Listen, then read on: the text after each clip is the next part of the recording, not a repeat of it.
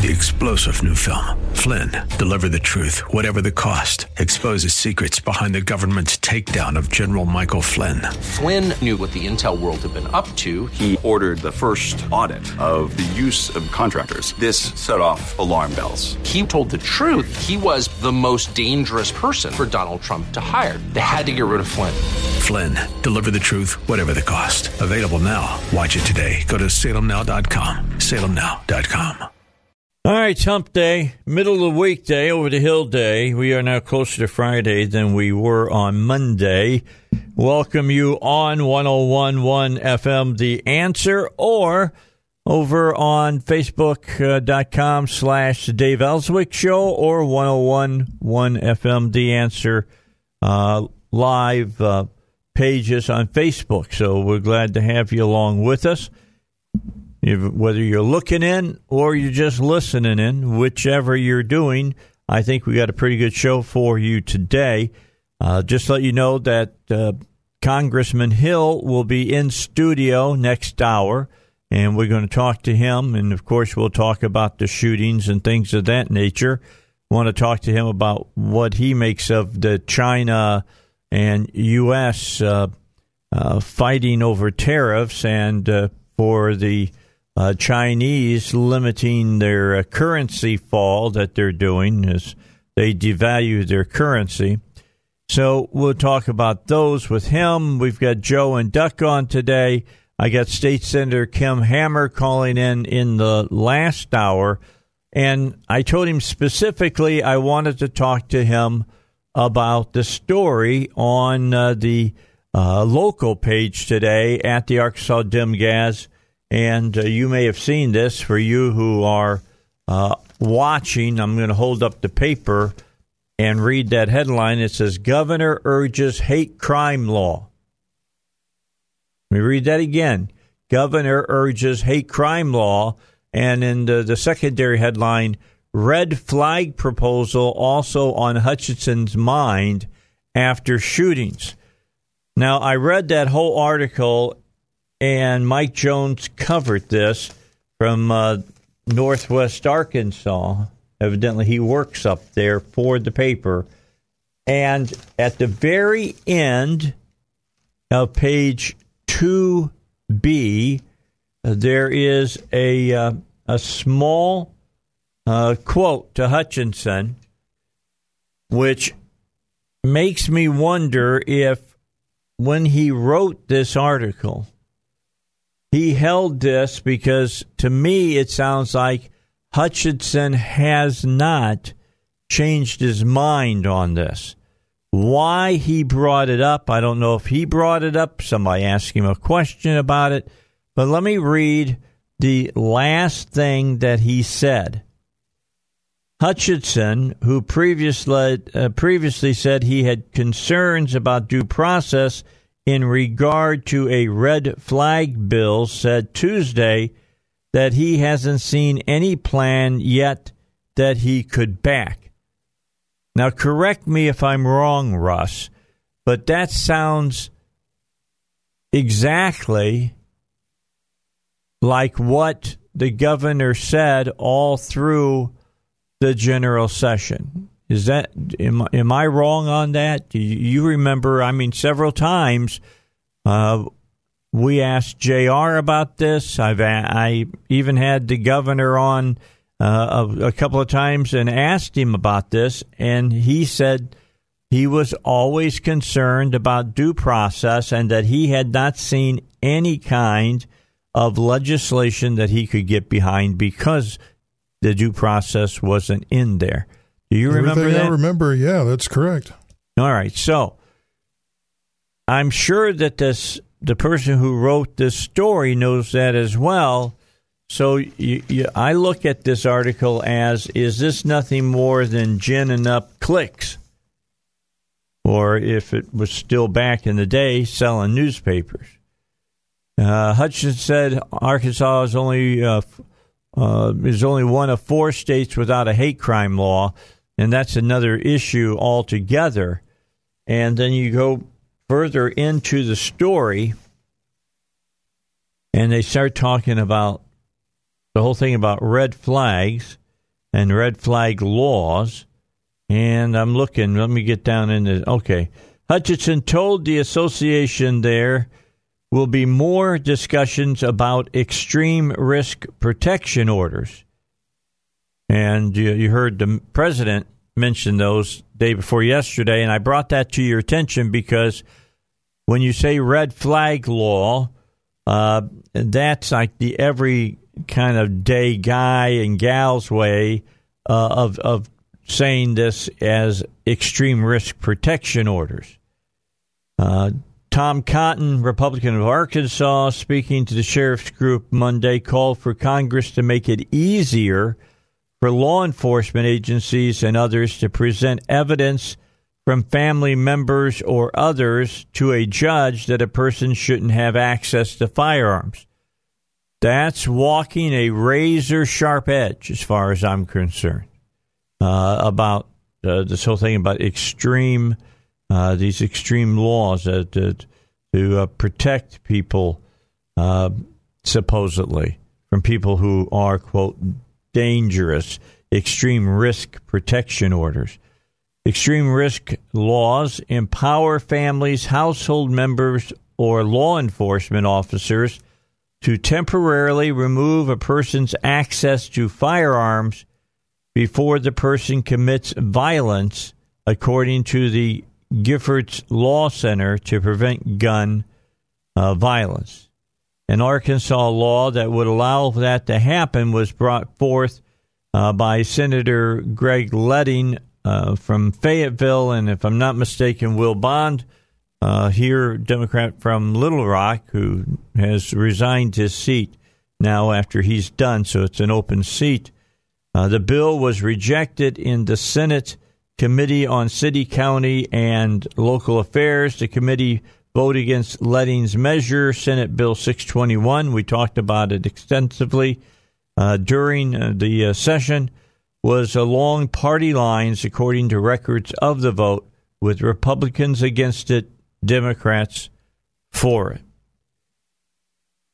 Here is what I am concerned about. It says, let me go through this one more time. This is to make, and even Cotton says this to make it easier for law enforcement agencies and others to present evidence from family members or others to a judge that a person shouldn't have access to firearms. Now, now, does the person who they're looking to take the firearms from uh, is is he going to be there when this is decided? Which I think should be the way it is if you're going to follow due process. You know, extreme risk laws empower families. Let's listen to the let's listen to this uh, uh, uh, definition again. Extreme risk laws empower families, household members, or law enforcement officers to temporarily remove a person's access to firearms before the person commits violence. So here's the question Is the person going to commit violence? I mean, if the person says, you know what, should go out and shoot that place up, is that enough to remove a person's firearms? I mean, have you ever said somebody ought to shoot that person? You know, it's just a colloquialism uh, that you might say something like that.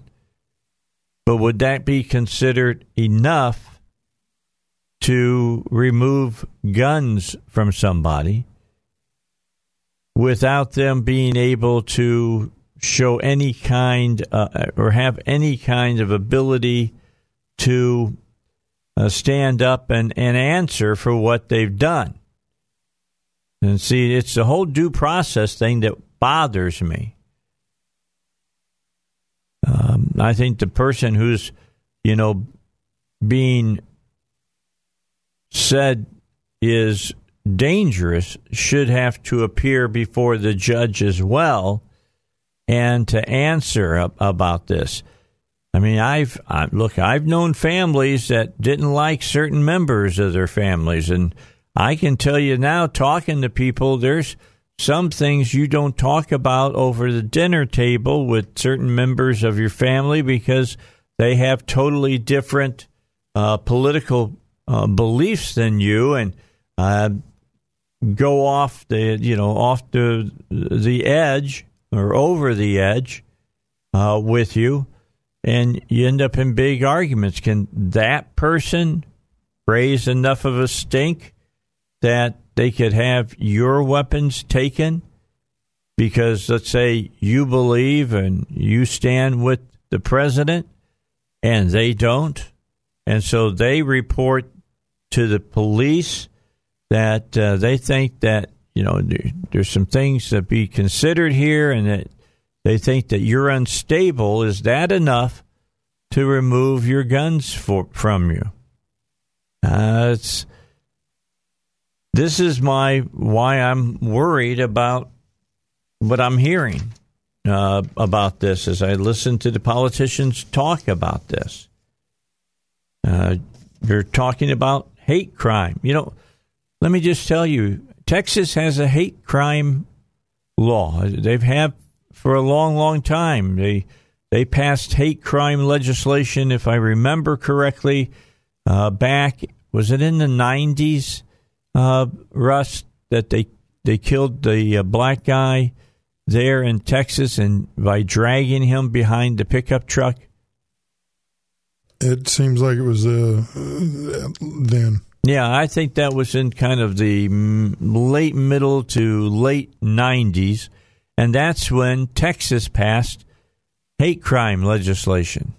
Have they had any more murders because of people who do not like people of color or uh, a certain religion or anything? Probably so. I would say yes. And if that's the case, the hate crime legislation did nothing. I, I mean, I really believe hate crime reg, uh, legislation is nothing more than to try to make people feel like they're doing something, and you and and literally you're doing nothing. It, it's my belief, and you know, if if you think I'm wrong, you can call in today eight two three zero oh nine six five. Tell me that I'm wrong, but seems like that if you go out and kill somebody you're telling them you hate them.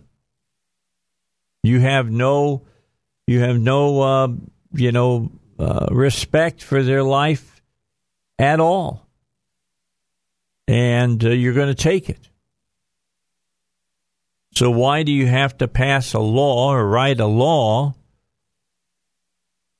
that says that a person who uh, is, should have some kind of enhanced punishment for uh, doing something to somebody because, well, let, let's go through the litany because they're black, because they're brown, because they're Asian, because they're gay, because they're transgender, blah, blah, blah, blah, and even white. Black person might kill a white person because they don't like white people. You know, that whole, you know, you have you're a white supremacist, Dave, because you're just a white guy. So that proves you're a white supremacist. Bottom line, uh, seems to me you don't you can take all that crap out of it, and no matter if you were thinking you're going to kill them or you're going to hurt them, you're going to beat them or whatever, uh, because of their color or ethnicity or their religion or whatever, why don't we just get rid of all that religion and, and color and all that? Doesn't matter why they did it. They did it. They did it to another human being. And the the charge should be the same no matter what.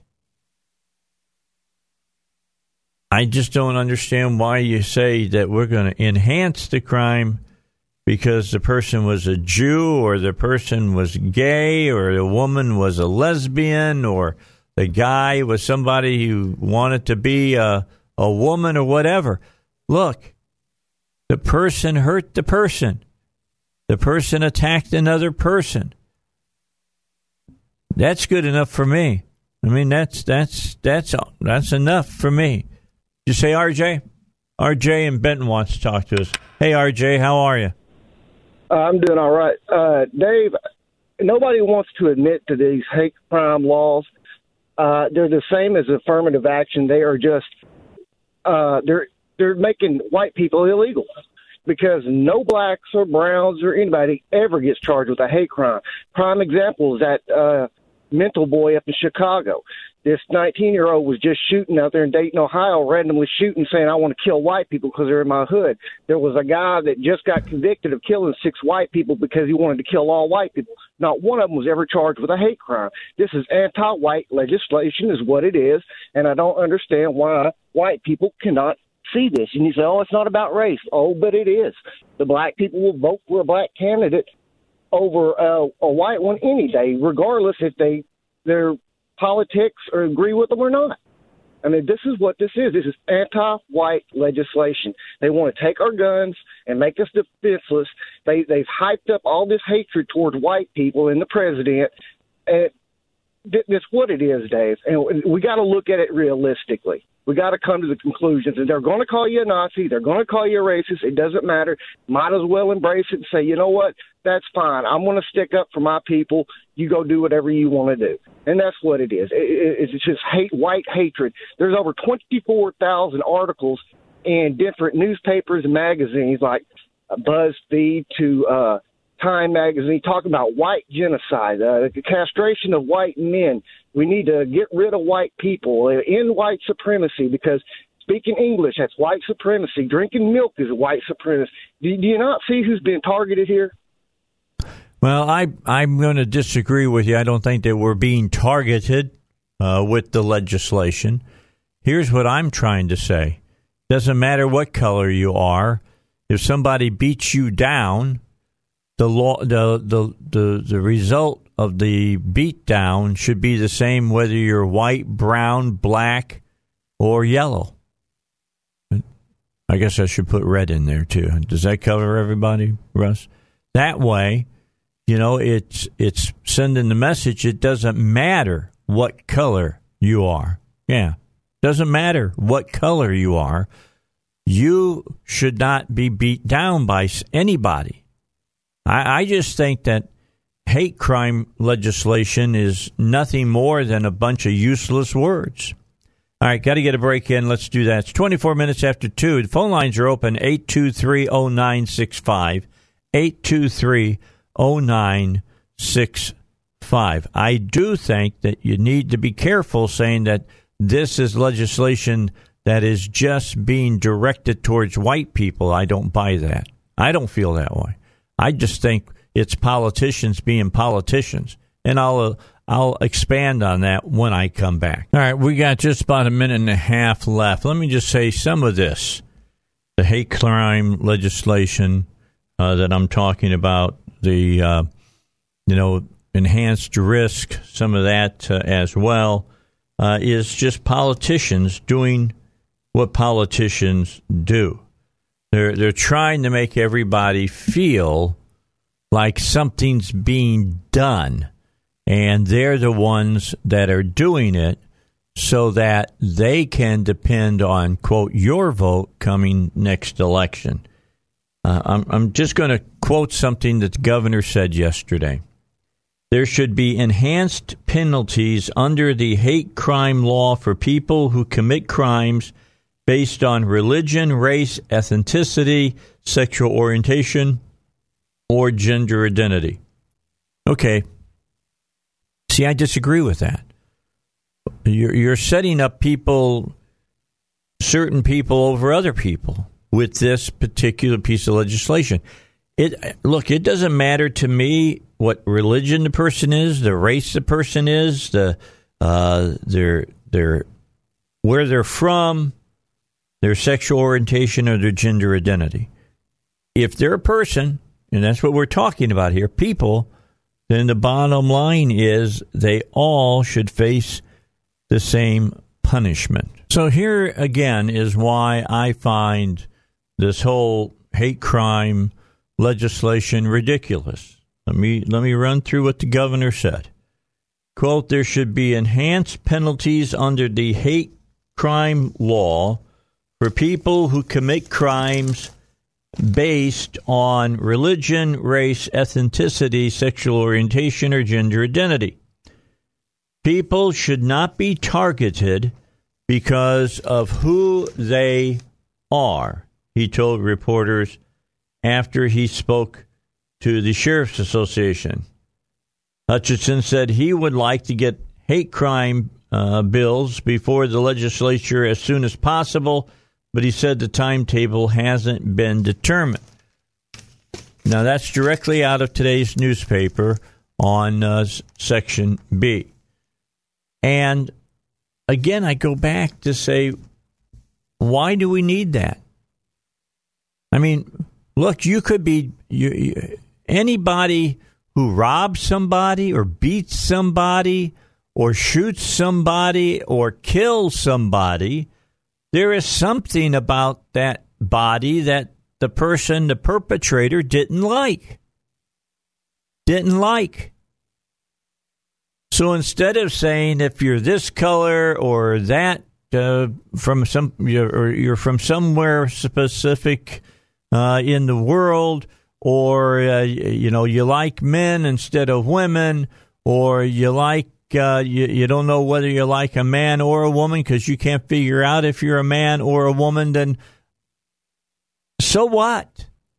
So what? Maybe maybe it's a robber, okay? And he just wants your money.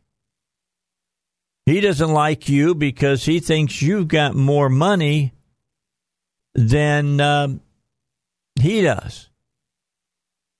So he's going to do harm to you to get your money.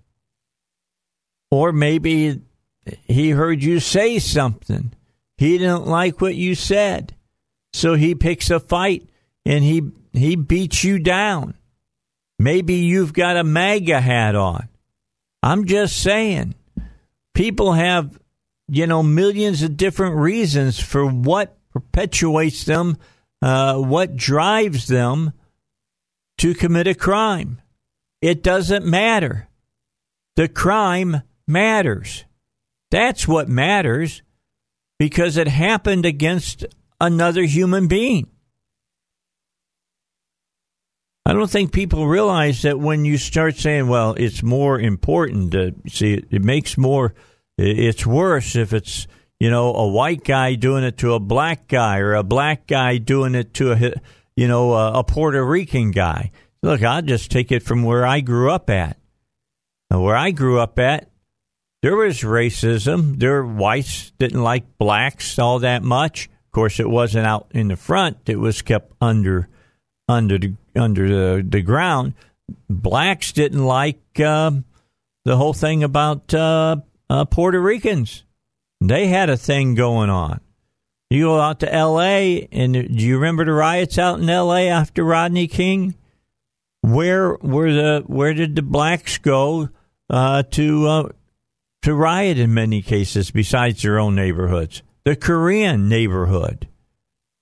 They were going in and breaking into the Korean stores and taking the Korean stuff and the Koreans ended up standing on the top of their stores with guns. Now, here's the key. If one of those Korean folks had just pulled back, uh, you know, pulled up their rifle and shot a black person dead, and they were found guilty of murder, it'd been because they killed a person. A person. They ended someone's life, someone's. It doesn't matter what color they were. It doesn't matter did they did they come from this part of the world or that part of the world. Doesn't matter. Did they go home to a, a, a wife or to a partner? It didn't matter. You, you know, you understand what I'm saying. I could go on and on with this. This type of logic divides us. At least it seems to me it divides us because what the governor is saying is that it's more it means more if it's done because of religion or done because of race or ethnicity or sexual orientation or gender identity. No, it doesn't. That means nothing. They were a person, period. A person, a live human being that uh, has all the rights granted by the Constitution in our country. I mean, look, if you're gay, you got the exact same rights that I do. If you're Jewish, you got the same rights that I have under the Constitution. If you're, uh, you know, under the Constitution of the United States of America, period. So somebody does harm to you, they're doing harm to a person. Don't matter what color or creed or whatever they are. And I'll leave it at that. It is this this type of legislation as far as I'm concerned. Maybe it's different for it may be different for you uh, that's watching on Facebook Live or for you who's listening here just on 101 uh, FM, uh, the answer. Maybe that does mean something different to you. It doesn't to me. A person is a person. They bleed red. Many of them have families just like I do. Some people don't, but they have lives. They have all the things of life, liberty, pursuit of happiness. Goodness. Just think that uh, it's a it's a big waste of of time, effort, big big waste. All right, Dave Elswick show. Uh, we continue on here on the uh, the show talking about this story about the governor urges hate crime laws and the whole the whole red flag thing, folks. Let's not go there. I'm just telling you, you're going to open up a Pandora's box that you do not want to open. The object is to make our country safer, not to see how much of the Constitution we can destroy. And that's what I'm seeing here. I'm seeing I'm I'm hearing the things that you always hear when something terrible happens. Oh man, we've got to we got to do something about it. And the politicians the worst about this in many cases because they say, I got to get out in front of the cameras and say that I'm doing something. They feel that they have to do that. Many of them do. I'm not saying all of them, but I'm saying many of them do. You know, I'll, I'll be honest. You know what, Russ? I would really wish the president would do something that Congressman Hill asked uh, for him to do a couple days ago. In fact, I'll talk to the uh, congressman when he's on with us uh, in the next hour and it, he wanted the the president to call for a day of prayer and fasting, like Lincoln did and Washington did, and some other presidents have done uh, in the past. Now, I think that is a smart thing to do. It is a time for the majority of us to to sit down and to look inside of ourselves and to uh, to bow our uh, our our heads and our knee in front of our Creator and ask for His help. Ooh, I've already stepped on some people's. That doesn't do anything. Yeah, see, you're just a religious zealot, Dave. That's all you are. I don't do anything right. I'll just tell you, this kind of stuff, the kind of killings that we're seeing right now didn't go on when this country looked up to uh, God. They didn't. Uh, we didn't have these kinds of uh, of mass murders. Not saying that we didn't have any. We did. But I'm also saying that we didn't have as many of them.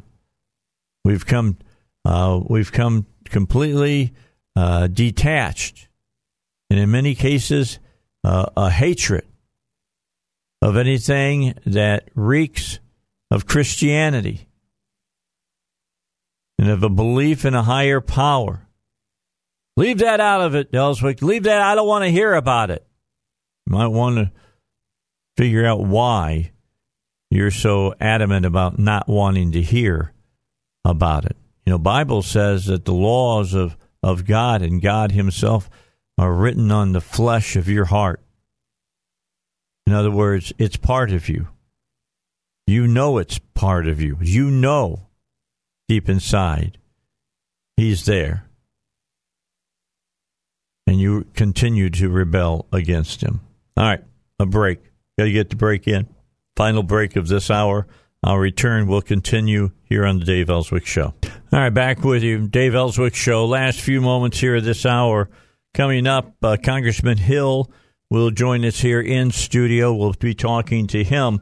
Uh, don't be forgetting about what happened in Gilroy, California uh, at that garlic festival. Uh, story today talking about that, that the FBI has opened a domestic terrorism investigation into the mass shooting at the California Festival after it discovered a, and I quote them, target list uh, compiled by the gunman whose relatives apologized Tuesday and said they were horrified by his actions. The FBI disclosure came during a funeral mass for uh, Keyla Salazar, a 13 year old middle schooler who was one of three people killed July 28th by gunman Santino William Legan during the Gilroy Garlic Festival. Uh, the two others slain were uh, Stephen Romero, 6, and Trevor Irby, 25. Thirteen others were injured. Uh, it was the first of three mass shootings within a week that killed 34 people in uh, California, Ohio, and Texas. The attacks have prompted widespread calls for changes to gun laws and heightened mental health care. The FBI has opened domestic terrorism cases in two of the attacks. Uh, they cited this 19 year old's uh, list of targets that included religious institutions, courthouses, federal buildings, and both major political parties in the U.S. Okay, so I guess uh, hate crime legislation then in California uh, means that they got to raise this guy from the dead and kill him again. All right, because uh, there's no doubt he hated some people. Sounds like he hated just about everybody to me. Authorities say the gunman in Texas posted a racist, uh, anti Hispanic screed online. The FBI has not said if it is considering the Ohio case to be domestic terrorism. That has changed since the writing of the uh, article, even though the shooter previously expressed a desire to commit a mass shooting. Here's the key this whole thing about hate crime legislation drives me mad. It really does. It drives me wild. How about we just we just have you know we treat people who kill other people the same because they killed other people. Doesn't matter what color they were, what religion they were, what political party they were, uh, if they were young people, whether they were senior people or whatever. They were people. It was people who got killed. Somehow it's supposed to, I guess, make us see. This is a case of of of this is as much of going into our our uh, psyches as anything else. This makes us like we feel like we're doing something. When to be to be honest, we're doing nothing. We're not doing anything. I Anyway, this California shooter had a list. So what? He wanted to kill people. Okay, he killed some people. What I'm saying, he killed some people. Simply being a member of showing support for a white supremacist organization, they're saying is not unlawful. That's true. It's called the First Amendment. Got to be able to have the First Amendment.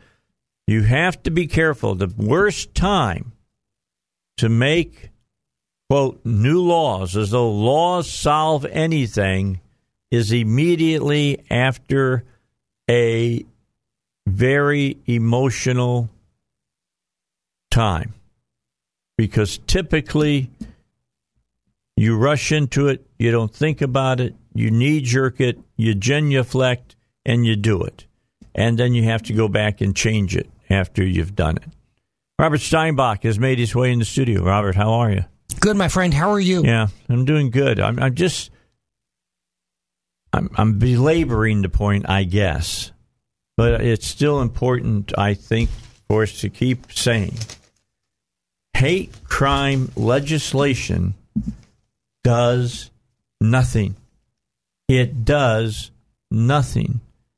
Legislation uh, passing a law that says you can't kill somebody else. Okay, I'm all about that.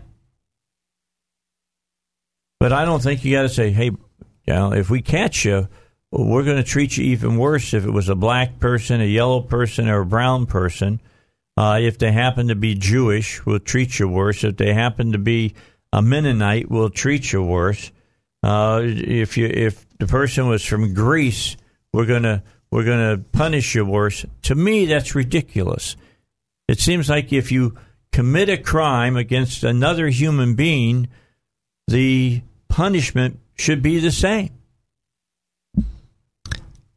This goes back to the point that Ed Monk raised with you the other day, which is most of these people don't expect to come out of these things even alive. I'm talking about the perpetrators, of course.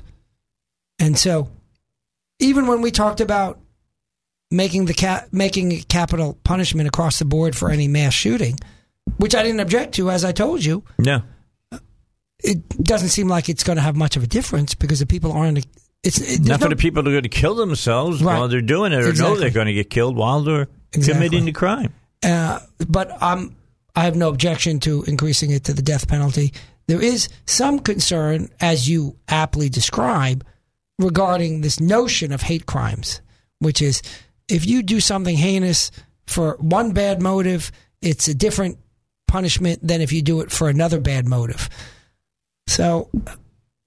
I, I don't know. I think I, I, it should all be. If you go commit one of these mass murders, it should be the death penalty, as we discussed. Yeah. So, what are they looking to do by characterizing it as a hate crime? Make it more than the death penalty, right? You can't.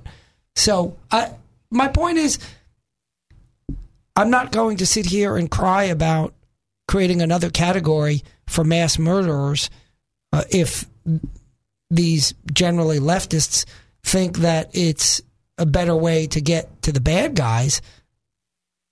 I don't think it's going to make any difference. So why do it all? Do the death penalty with the hate crime and anything else you can stack on top of it. Because first of all, most of the perpetrators don't come out come out of it alive, and when they do, there's virtually no ambiguity that they are indeed the perpetrators. So any of these civil rights and uh, civil procedure concerns in terms of the death penalty, etc., go by the wayside. All right. Congressman Hill is up next. He'll be in the studio with us here on the Dave Elswick Show. Stay tuned. He's up in just a moment. All right, second hour. The congressman should be here any moment. That would be uh, Congressman French Hill. He will join us this uh, hour talk to us. We're going to talk about the uh, recent shootings that have occurred in California, Texas, and Ohio. Talk about uh, the Opportunity Zone roundtable they had. Uh, Robert and I alluded to it earlier this week uh, with uh, Mayor Scott. Didn't know that the congressman had been there. See what he has to say. Uh, also, want to talk to him uh, with his background as far as banking goes and finance about what China is doing on devaluing uh, their their money uh, over in China, trying to make it uh, buy more uh, and trying to make the dollar stronger, which makes you know it causes problems when that happens.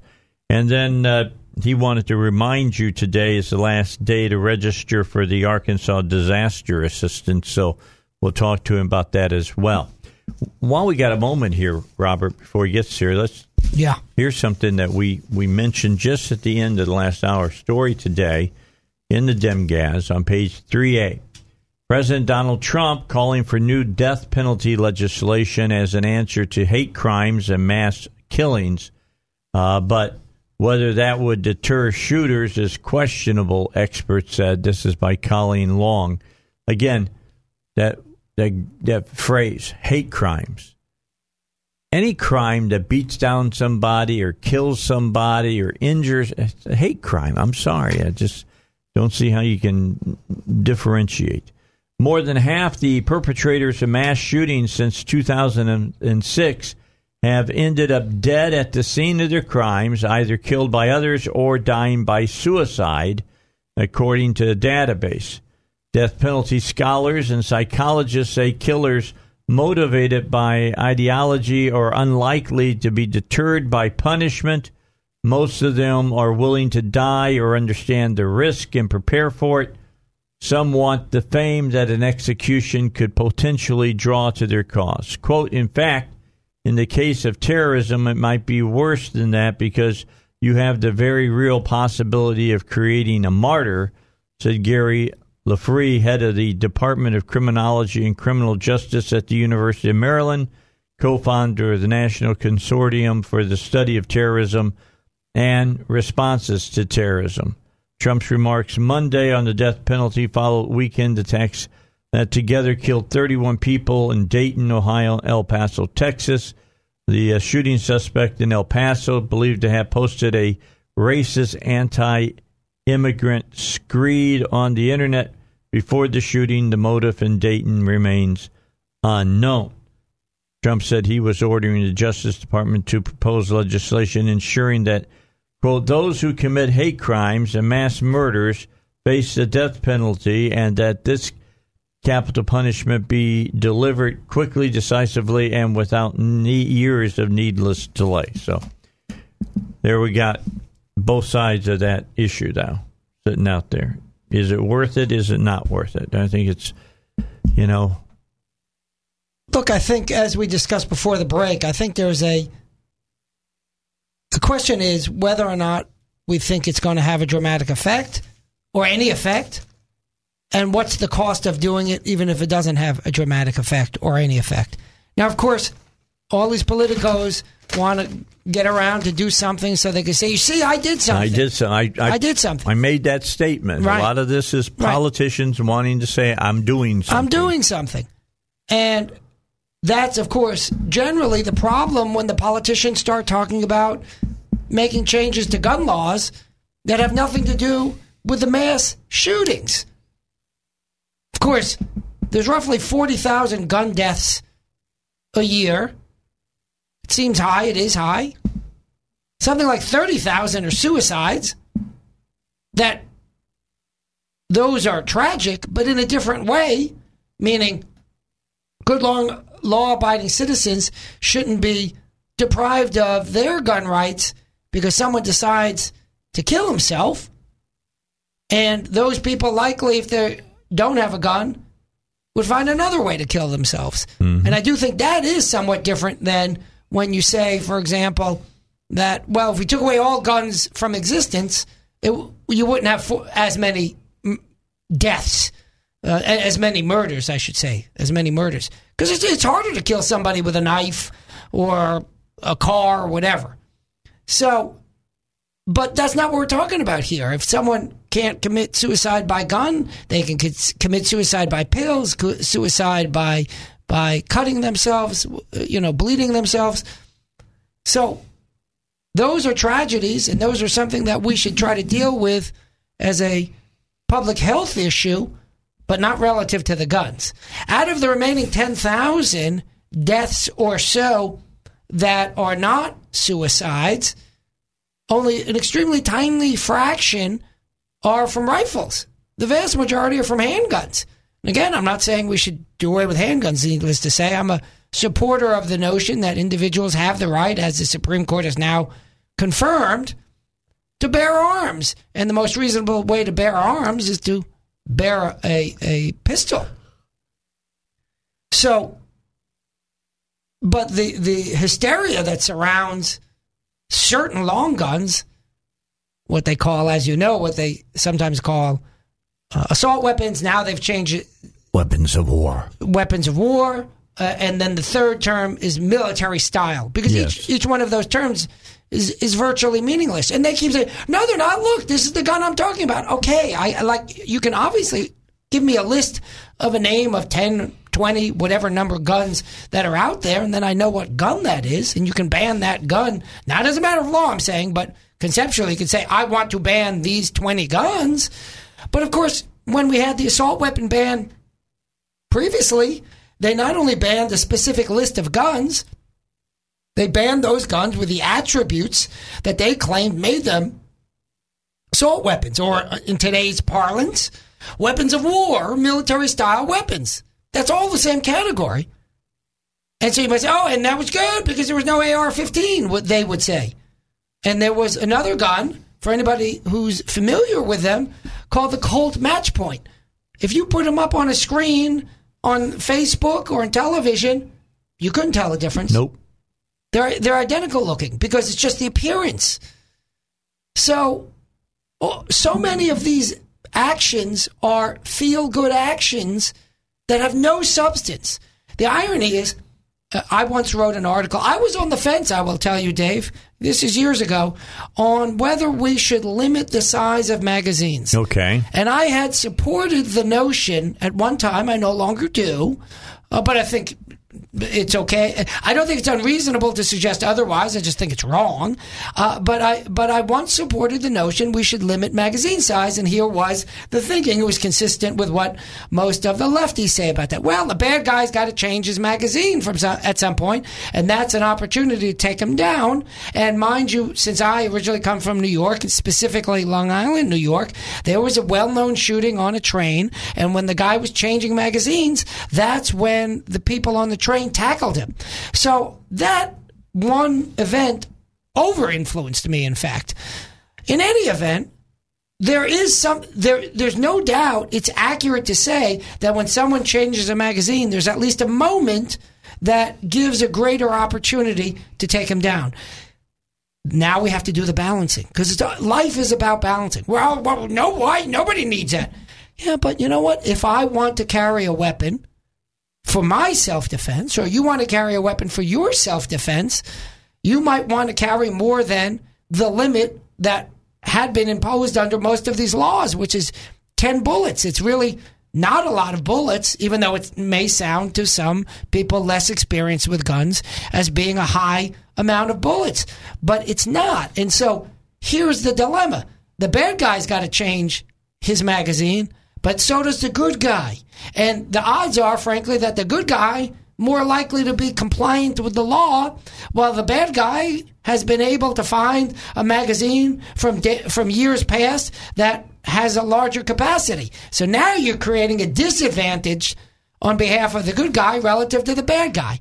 So I, in balancing those costs and benefits, I now no longer subscribe to the limitation on the magazines. But with that said, it changes with the numbers. So I heard someone say, well, we should ban the 100 round drum magazine, which, by the way, most people wouldn't carry because they're notorious for failure. Yeah. Uh, They but jam. that, right. Um, and so if that was part of the discussion, so be it. Again, I, I don't think it would have much of an effect. Uh, I don't recall how many bullets the guy that had the drum magazine shot. But as you know, the standard magazine carries 30.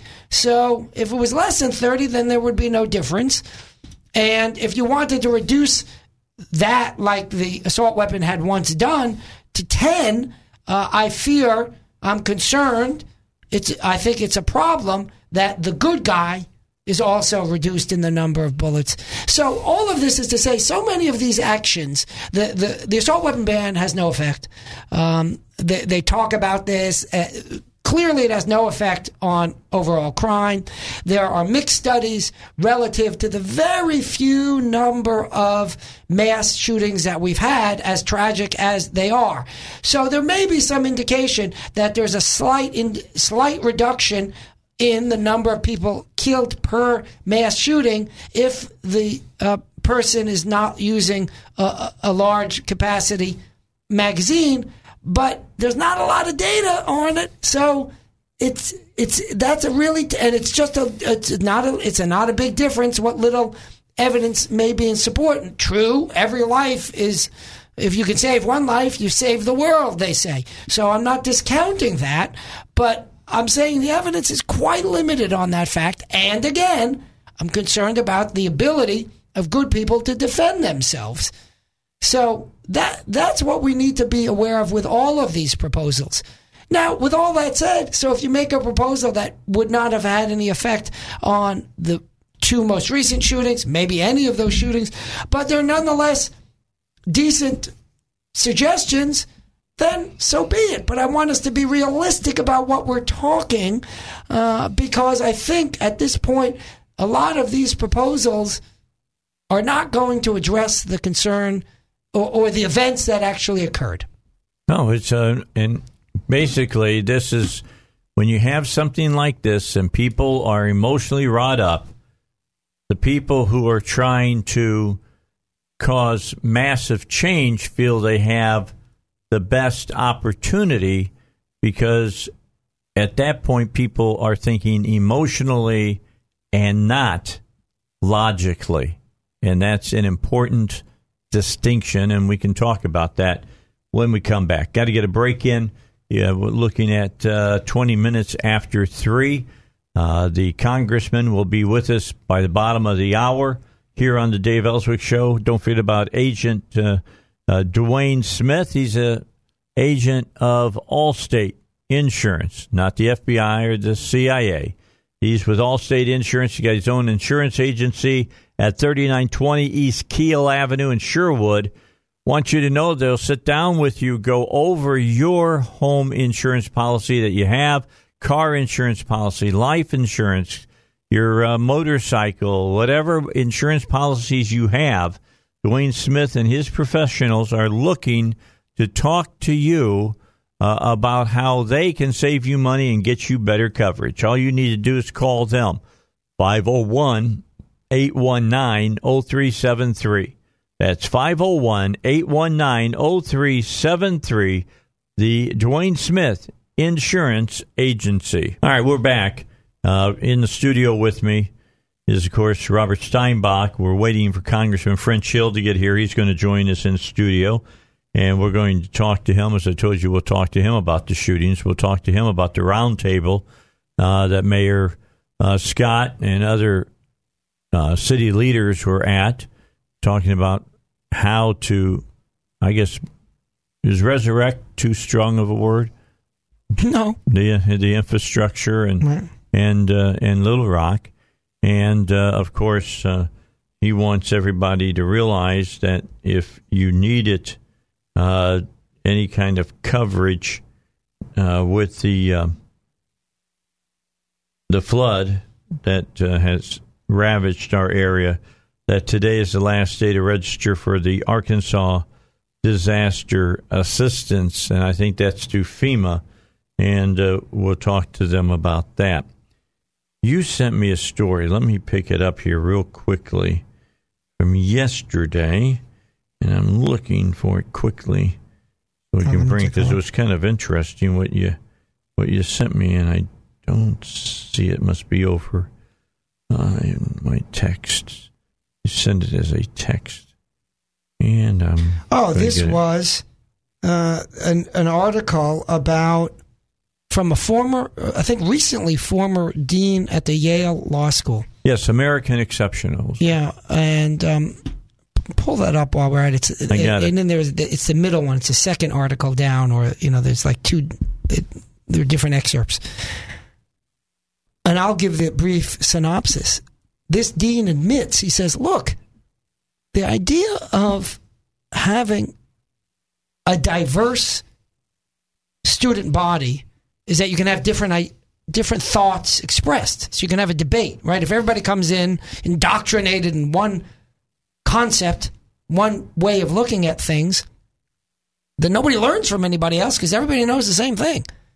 You want people with different viewpoints. And he said the diversity that we as a higher education system across this country employ is not that. The system that we employ today is based on skin color, uh, your gay or transgender status, your male or female status. And he says that's not what's inside your head. And in fact, if you are saying that it is, you, those schools, meaning all schools essentially, that base admissions in part on these physical factors, for lack of a better word, meaning not viewpoint factors. That's a more accurate way of saying it. Then you're assuming that the white guy th- thinks one way, the black guy thinks another way, the Hispanic guy thinks another way, then another whole set of category for each of those uh, races and every other one for female, for trans- transgender, uh, and, and any other intersectional combination. But of course, we know that's not true. If you're white, you're not a conservative or a liberal necessarily. You can be either or neither. If you're black, you're not a conservative or a liberal necessarily. You can be either or neither, etc. So if we're admitting people so that we have a plurality of thinking, don't look at how they look. Right. Address how they think. But we don't do that. We do the opposite. And it's stereotyping, no less, right? Oh, well, uh, such and such is going to think this way, and a such and such is going to think that way. No. No. You know, this is not Noah's Ark where we need two of every of every animal. No, we need a whole variety of viewpoints, not different appearances. Now, needless to say, you'll get a lot of different appearances, but you may not get the exact same proportion that exists in society because it's ridiculous to assume you would. Now, here, here's interesting. The guy wrote in in the comments Whoa there, partner. Man, is this guy going to get pounded? Frankly, sounds like he's saying what needs to be said. Elite means the best. By definition, the best is not inclusive. We're talking about the fat tail on the right hand side of the bell curve. And that's a fancy way of saying the best doctors, lawyers, students are a very small group. All right, we'll talk more about this when we return. Dave Elswick Show News is next. All right, back with you on the Dave Elswick Show. And uh, if you're watching on Facebook, that's Congressman French Hill. You know him. You've seen him a lot of times on my show. A lot of you have heard him. You're going to hear him in just a moment. I wanted to tell you, uh, Congressman, that I was uh, I was proud of you the other day when you put out that uh, press release about about asking the president call for a day of prayer. We don't do that enough anymore. No, in fact, I think we denigrate it. I think we intimidate people to not call for it, and I think our, as I said in my statement out on my website at hill.house.gov, I said, you know, our society's in a dark place right now. That's an understatement. And it's I guess to those of us of a certain age, I mean, it's really shocking. It's taken people by surprise, and and the attitude people have to their fellow citizens is taking me by, mm-hmm. by surprise. You don't. There's no one place to go, but we need to all be advocating for love and care of our fellow citizens and coming together for common sense solutions on tragedies and recognize that um, it's unacceptable to have mass murder in our country. And let's talk about that and talk about some of the rationale for it and how we can come together and encourage it to be ended um, because it's really hurting our civil discourse, I think. You concerned that, I mean, there's people in your own party that are on the Senate side that now are saying, yeah, we need red flag laws. Red flag laws really worry me because the Second Amendment has already been under attack. It worries me that now we're going to put due process under attack. Yeah.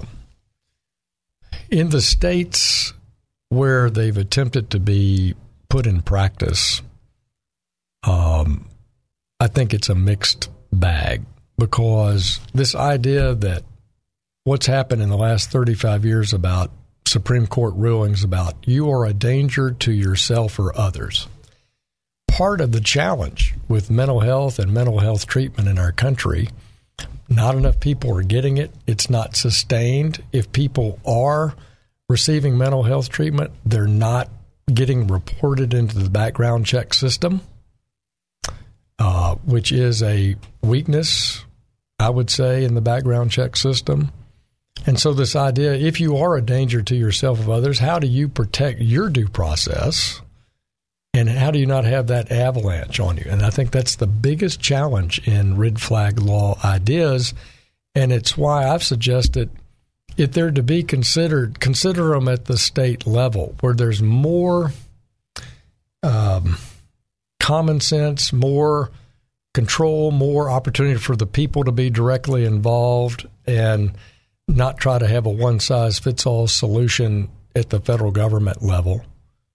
And how do you really convince lawyers and representatives of people's personal liberties that it's not going to infringe on their rights? And if you were adjudicated in some way that limited your access for a period of time, how do you ensure through the court system that it comes off if there's a a cure, or how do you prevent that? And there is a public aspect to it, obviously.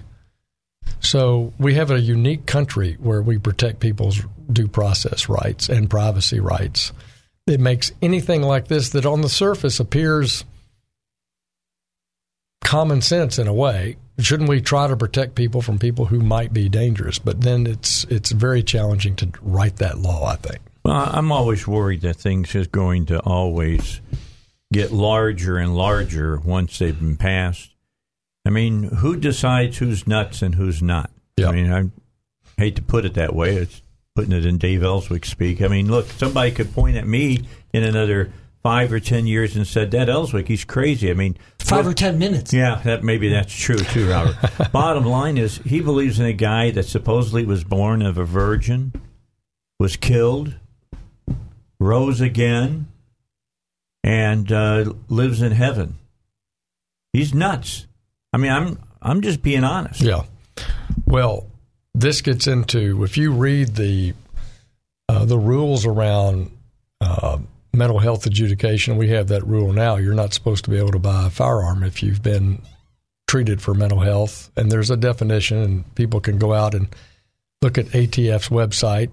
Because when you've gone in your gun store and you've bought a gun, you've answered all the questions. You're not dishonorably discharged. You're not guilty of a felony. You're not guilty of domestic violence. Uh, you're not an illegal immigrant. Uh, you haven't been convicted of a crime for more with one more than one year sentence. You answer all those questions. You may not pay attention to them because you're doing a commercial transaction. But I, I encourage people to go out to ATF's website and read the definitions on you know mental health. It's serious, and they're serious. And my concern is that with so much trauma out there, those people are not reported. So that gets circles you back to exactly the question you're raising, and it's a court of law determines whether or not you're mentally fit. And we don't want that opened up to just questioning everybody. And as you say, debating, well, what's mental mental fitness? The- mm-hmm. I think the rule is pretty clear now in the, the way the ATF defines it, but it's a challenge. There's no doubt. I mean, it's it's we should debate it and talk about it. I really think so, and because it's a very interesting way to carry into this conversation and talk about public safety and talk about at risk and the concept, as Steve Scalise said the other day in an interview, that we're so attuned to in an airport: see something, say something Correct. so many of these instances over and over again. We have the heartbreak of what? The neighbor who says, Oh, yeah, well, I could have told you that was going to happen. Mm-hmm. Because we respect each other's privacy. But this concept of public safety, see something, say something, is at the heart of where I think people are trying to go there to enhance public safety. worry about their kids. They're worried about their kids. Yeah, and I agree. You Yeah. should be worried about your kids anymore. Yeah. All right. With that said, uh, your thoughts about you know what has occurred? I mean, over the a few days, we've had uh, multiple shootings in California, in Texas, and now in Ohio as well. Uh, there seems to not be any kind of rhyme nor reason. I mean, people say, well, let, we got to harden the targets. Well, out in California, they had metal detectors. This person knew it. They cut their way through the, the chain link fence on the backside of the of the festival and came in and, and did their deed. You got a guy who went in in Dayton and shot people and killed his own sister. For God's sake! I mean, these are these are sick people. They are, and it's why. And I don't, I don't like in this national debate, Dave, if we're going to demonize this concept of of mental health, adequate medical health access, keeping people on their medicine. Um, this should not be demonized as an, an, an excuse because when you look at even the New York Times analysis of mass shootings over the past couple of decades, more than two thirds have a diagnosed, clearly mental illness issue there. So then you ask questions well, if that person was under treatment in residential treatment or non residential treatment, would they have still acted in such a anti societal manic mm-hmm. manner? We don't know. But if they were in that educated manner and the states really did contribute, contribute that information to the background check system, which is the law today, some of them might not have bought a firearm legally because they really are a sick person. And that definition of a danger to yourself or others is where in 2016 we changed that law in Congress in the 21st Century Cures Act and encouraged states to do two things look at HIPAA and how you define HIPAA at your state level and interpret it, and how do you define a danger to themselves and others consistent with the Supreme Court so that people's privacy and due process rights are protected. But if someone has a pattern and practice of appearing to be a danger to themselves or others and they're not reported, is that right? And I think that's where this debate actually should be and not blow it off and say, no, this is because of the availability of guns in American society. That is not the cause of this kind of manic, sad behavior. Well, Right. of course, you Go know ahead. we, we have 350 million guns or more in the United States, and the number of mass shootings, uh, while each and every one is tragic, is such a small percentage of that.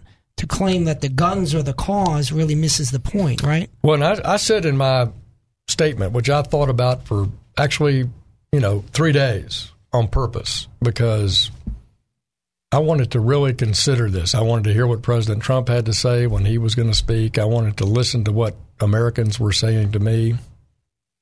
And I said, look, addiction, our kids' addiction, mental illness of all ages, and they're they are killing themselves. Our suicide rates, our drug addiction rates, our suicide connected to drug addiction. And when you look at what is the top death by firearm, it's a suicide. And By so far, by far. yeah. Yeah. And so I hope this opens a constructive debate and that people stop politicizing this and turning it into just politics and really think about the societal issues. That's what I wanted to talk about. How do we have a better society? How do we all play a role in the antidote to this kind of poison I see on social media and out in conversation? And how do we take a breath and think about how to make a safer public environment? All right. We got to get our break in. Let's do that. We'll come back. Congressman French Hill from the second district is with us here on the Dave Elswick Show. All right, we've got about eight minutes left here with Congressman French Hill. Congressman, uh, you were here meeting with uh, Mayor Scott, the new mayor of Little Rock, and other folks uh, in a roundtable about helping the city uh, come back to, I guess, former glory would be the way to put it. What are some of the things that you all identified?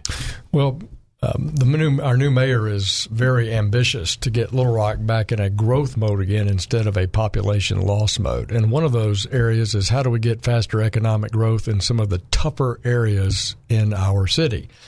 So, uh, the neighborhood around um, UALR, neighborhood mm-hmm. around the airport on the east side, or in central Little Rock along 12th Street. These are in what's called opportunity zones that have been designated by the city and by the state of Arkansas if you invest in those zones, you can have your whole capital gain uh, reduced over a 10 year period. So you take appreciated value, translate it to invest in that area, you can protect that capital gain over a 10 year period. So it's very attractive. And what's different in this, it was in our tax bill. It's something that's never talked about. We talk about lower rates returning capital home from foreign jurisdictions in President Trump's track tax bill, but this was one of the key features opportunity zones. What I like about it that makes it different than we've ever tried on the supply side issue is it's not just to incent real estate development, single family housing, or apartments in those areas. It actually gives those tax breaks if you start a small business in that area. You can protect your capital investment, your equipment investment and the rules that the Treasury Department recently announced that we talked about on Monday, I think are reasonable, and I think uh, uh, Frank Scott wants to make that a priority. I want to help him do that. So this event on Monday, we had the White House present. We had Donald Trump sent his chief uh, domestic policy advisor on this topic and his chief advisor on historically black colleges and universities uh, to come participate in this. And we have an executive order that encourages investment in these opportunity zones. No, that, that's something that has been tried uh, before uh, to give people tax deductions, things of that nature.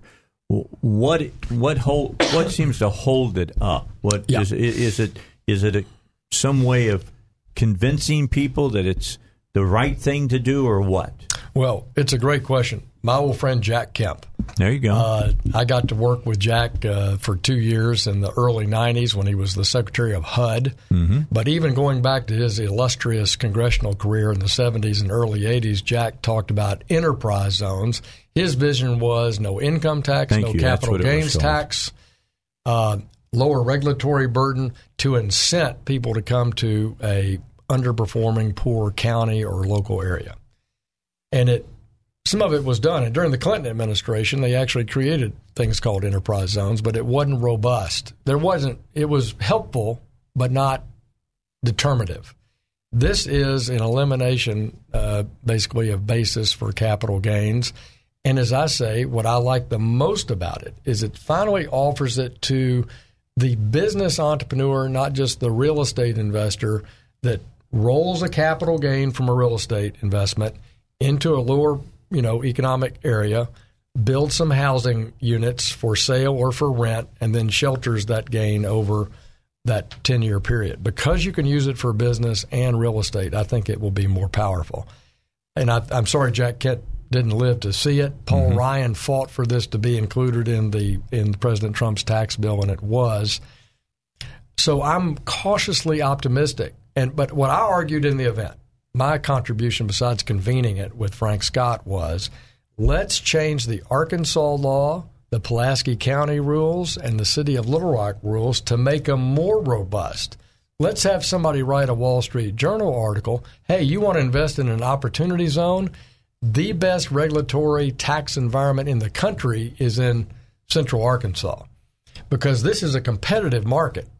There are investors all over the country that are going to invest in opportunity zones they're going to head to what I call the NFL cities Dallas, Houston, Nashville before they come to Little Rock unless we demonstrate that it's even better for an investor to come here and help us grow our city. All right. Last question for you because we're just about out of time. Front page article today the dim gas China limits currencies fall. A few signs of progress offered in trade dispute with the United States. If there's one person who can talk about this, it's you. What's your take on all of this? We're stalled out, I think, in our negotiations with China right now. Xi has got the fall party conference coming up. He's got a real mess in Hong Kong. Oh, that's an understatement. This is a of concern to me. Hong Kong is one of my favorite places in the world. I'm I'm looking forward to seeing my old friend from 30 years ago, Martin Lee, who was the leader in the 1998 timeframe forward to for democracy in Hong Kong. I'm going to see Martin in a couple of weeks. I look forward to a on the ground sort of report from him. But the Chinese are doubling down now on saying they're not going to import American agricultural products, which is here we are in our fourth or fifth bad ag year due to weather, flooding. So we've got to keep these talks going and we've got to compel change. I don't know what that magic formula is. I would be doing it differently than our president. You and I've talked about that. Yep. My strategy on how to move China on intellectual property, access to the market, is a little different to, than the president's, but I admire his persistent courage to press it. But we have to reach, you know, a step one accommodation. You sometimes in trade, I've done it for 30 years. You don't get everything in the first go around. We're going to have an improved NAFTA thanks to uh, President Trump, 25 years after the original document. Much better for the U.S. These things take time. So I would encourage Secretary Mnuchin and the president to press to let's see what can we what can we accomplish that's mutually beneficial soon. I think that's good for our economy. I don't want to see this to have broader negative connotations on inflation or our economic progress that we've made so positively over the last two years. All right. We're out of time. You hear Thank the you. music. I hear the music. starts. That means I got to get the shut up. I got to shut up. I'd have you for the next hour if Appreciate you. You. But Go thank sell you some so much. advertising. Thanks for the time. Congressman. We'll talk to you Have a good later. All right, we're back. Joe and Duck will be here in just a moment on the Dave Elswick Show. All right, back. Our thanks to the congressman for jumping in and talking with us. Some, I thought, some uh, pretty good thoughts on his part about a lot of different things uh, that we had uh, the opportunity to talk about today, about the shootings that have occurred, uh, about uh, the uh, way to to do enterprise zones now. As he talked about Jack Kemp, I remember Jack Kemp back in the late '80s, early '90s, and going into Cabrini Green, and he wanted to take HUD housing and sell it to the people uh, in those areas, so they had a vested interest in it, and they could like you know the and, and here's what happened in Capri Green, which was one of the most deadliest places in Chicago. Uh, people were buying into the the idea of owning their little cubicle, so to speak, their little apartment, and they were planting flowers outside their their homes and stuff because guess what? It was their home. They That's it. they were owning it, and uh, they were taking care of it. But, but alas, uh, another administration came in and did away with the program that Jack Kemp started, and uh, the the story of Cabrini Green, if you know about it, uh, other than it, it did become a horror movie like Candyman. That's exactly what it became. I mean, it got so bad in Cabrini Green that ambulances would not go in and get you. You had to bring the person out to where you entered into Cabrini Green for the ambulance to load the person because people would shoot at them. Crazy. Just crazy stuff. Joe is here from Joe's Garage. Duck is not. Duck is over at Duck's Garage because his uh, son, Russell, if I'm not mistaken, I know went on vacation with his wife, and I think there's some other people that went with them. And uh, I know where they went, but I'm not going to say where. And uh, they're having a good time this week. Everybody's got sure to get away are. sometime. Absolutely. I got uh, one of my guys on vacation this week, uh, Joe Crippen. He's off enjoying himself. so- Crippen, he needs to take some time off. Sure. Got to rest up. Absolutely. Everybody needs that. I mean, uh, Crippen walks around and he puts up almost with as much crap as you do at times. Well, he if, if I'm not there, he's the boss. He's the guy. That's yeah. it. So Yeah, he's the guy. He's- But Crippen's a good man. He is. Uh, he amazes me. He's like the Energizer Bunny. I don't say he moves like the Energizer Bunny, but he just keeps on going. he's consistent. Yes, he is. He really, really is. So, what's happening over at, at Joe's Garage? Anything new? We had an interesting discussion over the weekend with the car and truck doctors about a lot of the new stuff that is going on with cars. And uh, Ron Fuller was here, and Kenneth was here uh, from down the Dewdrop in Pine Bluff. And uh, I think we all three agreed that right now, in the history of cars, we're in one of those huge change periods that hasn't happened since we went to, uh, you know, we changed from carburetion and went into fuel injection. Well, that's evolutionary. The first fuel injected engines don't hold a candle to today's injected engines. Yeah, well, I agree. Yeah, this, but it was a big change. Yes, it, you go from carbureted to injected. Yeah, it's a big change. Now we're going to go from the type of fuel injection we have. We've already seen progress into the turbo era, and uh, some of them are even putting uh, superchargers on them and making four cylinders put out three 350 horsepower. It's incredible. And get 30 something miles to the gallon. That's the bad, that's the big thing right Yeah. there. Because everything is or, oriented towards fuel economy. Everything they do in the automotive industry is oriented towards that. And and I think that you you talk about software and computers and everything today, the speeds are so fast. That's what's driven it to hyper speed right there, Dave. Is because they can they can look at all the data and it's going to change again. And and and I think that you're going to see it probably in the next five to ten years where engines the way they're designed and built is completely going to change. Yeah, there are going to be some we camshafts go away. And, Yeah. and they're going to be working these uh, uh, instead of having valves, you're going to have solenoids for the intake, solenoids for the exhaust, and and that's going to really change everything as far as the engine, the combustion chamber, how it's designed and built.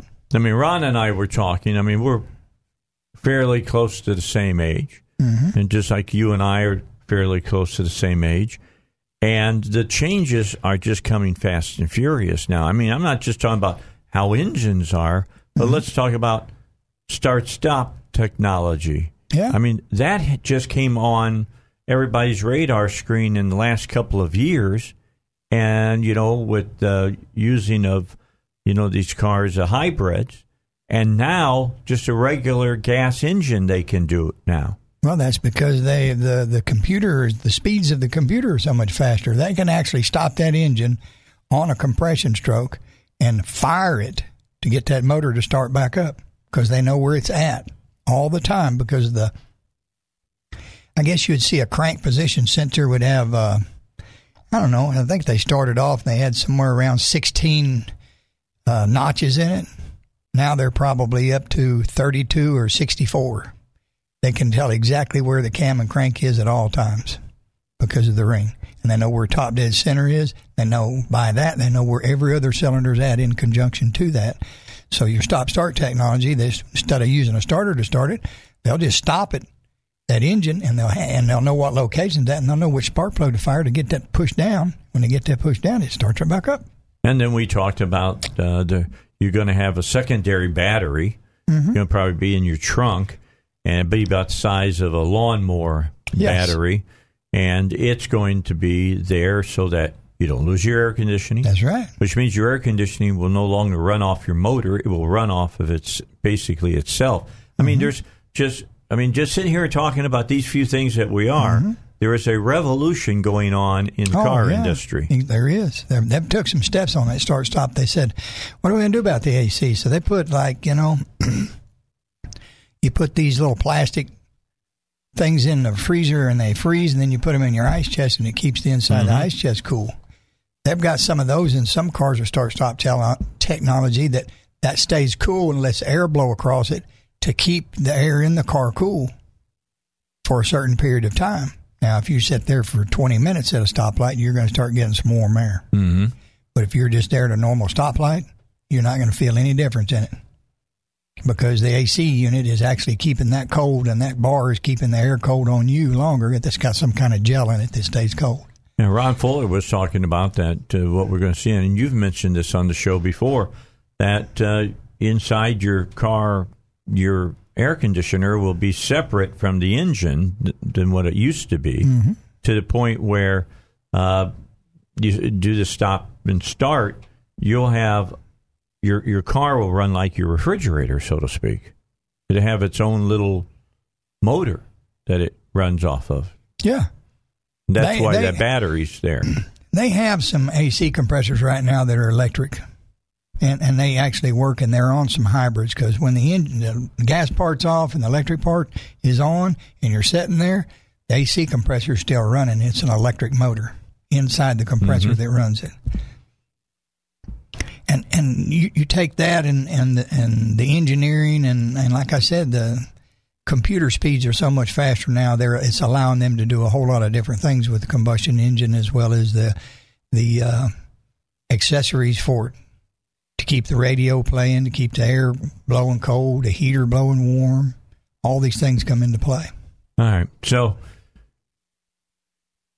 one other thing that we talked about, and I'd like to hear what you say about it, and that is the car industry has to have people buy cars to keep them in business. Yeah, However, Ron said he was out at a dealership and saw a pickup truck at $92,000.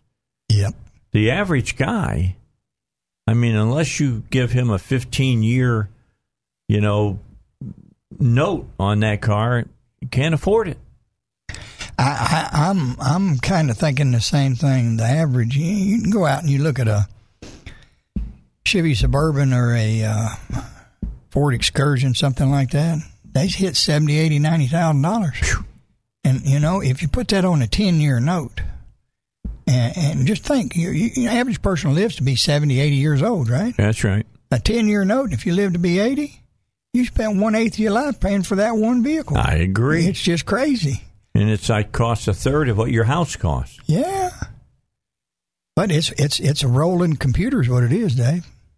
And I don't think you'll ever see the prices go down on those because they keep making them more high tech where it's going to eventually end up being an autonomous vehicle.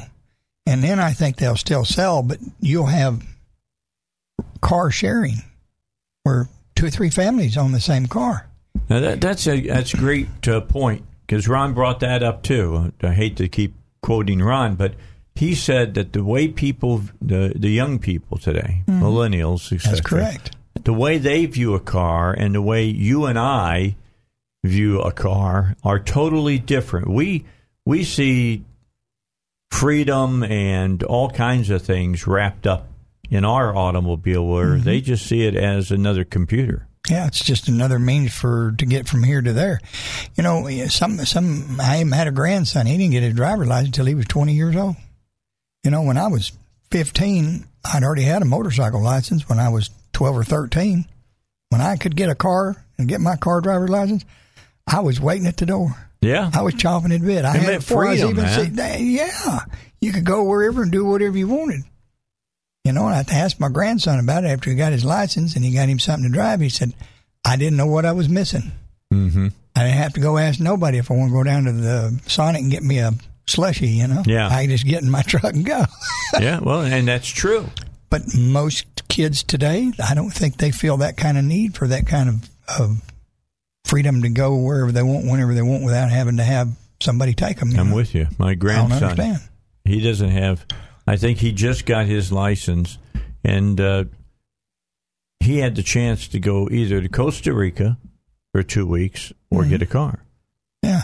You went to Costa Rica. I, I, I, I, was, I knew the answer to that when you when you said it. He went to Costa Rica. Yeah. Now I can tell you if that would have been what had been a, given me the opportunity when I was 16, I got the car. No kidding. Car's going to last for as long as you can make it last. That trip's going to be over with shortly. Yeah. Yeah, I You can have go zip line someplace else. That's exactly right. But that's just us. We're different different generations. Yeah, it's kind of interesting how thi- it things change. We all know things change, but as far as cars go, we're in rapid change right now. Oh, it's yes, it's pedal to the metal. I'm telling you. All right, let's get a break in, then we'll come back. We got more time with Joe. Uh, Rob is going to be back in the five o'clock hour here on the uh, the Dave Elswick Show. While we got a moment here, let's talk about bumper to bumper. Uh, bumper to bumper certified service centers, which Joe is one over on Crystal Hills Road. What makes you all different from every other, you know, just uh, technician or mechanic? Well, you take the Central Arkansas area and the certified service centers, Dave. You know, ten of them Yeah, and I do. more than that, we've had some come in and go out, but they're still quality shops. They're still on the CSC program, even if they're not doing the car and truck doctor show. But have you met any of those shop owners that you would consider yourself not very high integrity? No, they're they're all of high integrity. You, you'll not see, and, and that's what se- I think separates us. If if we tell you something, you may not like the report we're telling you, but it'll always be the truth. We're not gonna we're not gonna cheat or swindle you out of anything just to make a buck because we don't need to do that. No, not at all. And, And- so you use bumper to bumper parts because you want to help your customers. Well, the best the best quality part at the best price and the best service, all that equates to cheaper price for you, best quality part for you, and a and, and a very good warranty, two years, twenty four thousand. And uh, you, you just can't beat a deal like that. And, and you know, I'm I'm proud to be one of the CSCs, and I'm proud to be affiliated with them. So All right. Keep that in mind. Bumper to bumper, certified service centers, and bumper to bumper parts. 24,000 miles or uh, two years, or if you use their uh, credit card, three years, 36 mile, a 36,000 mile Yep. guarantee. That's bumper to bumper. All right. A break. Back with more. Joe is here from Joe's Garage. All right. Back with you. Uh, Joe from Joe's Garage is here. Hey, Russ, I'm going to give away a mystery bucket right now to uh, uh, the third caller here at 8230965. That's 8230965. These mystery buckets usually uh, contain 35 to $50 worth of bumper to bumper pro- products for you. And uh, you'll go to 929 West 33rd over in the Levy area, North Little Rock. Uh, and uh, I'll, I'll pass on that information here in just a second to, to Russ, but be the third caller, and that mystery bucket will be yours, 823 0965. Got a question? This was sent to me, uh, instant message. Says, I have a, this is from Bob. I've got a 2015 F 150 with a 2.7 EcoBoost. My AC has quit, and it looks like the condenser has failed. How common is this? A coworker told me my truck was steaming. I looked it over, and the condenser is wet by the lower line connection. Any advice would be welcome. Well, I'll be honest. The uh, Ford products, as far as AC condensers, are, are not that common. Uh, the GM products in their trucks from uh, 14 to 18, they had some issues with those.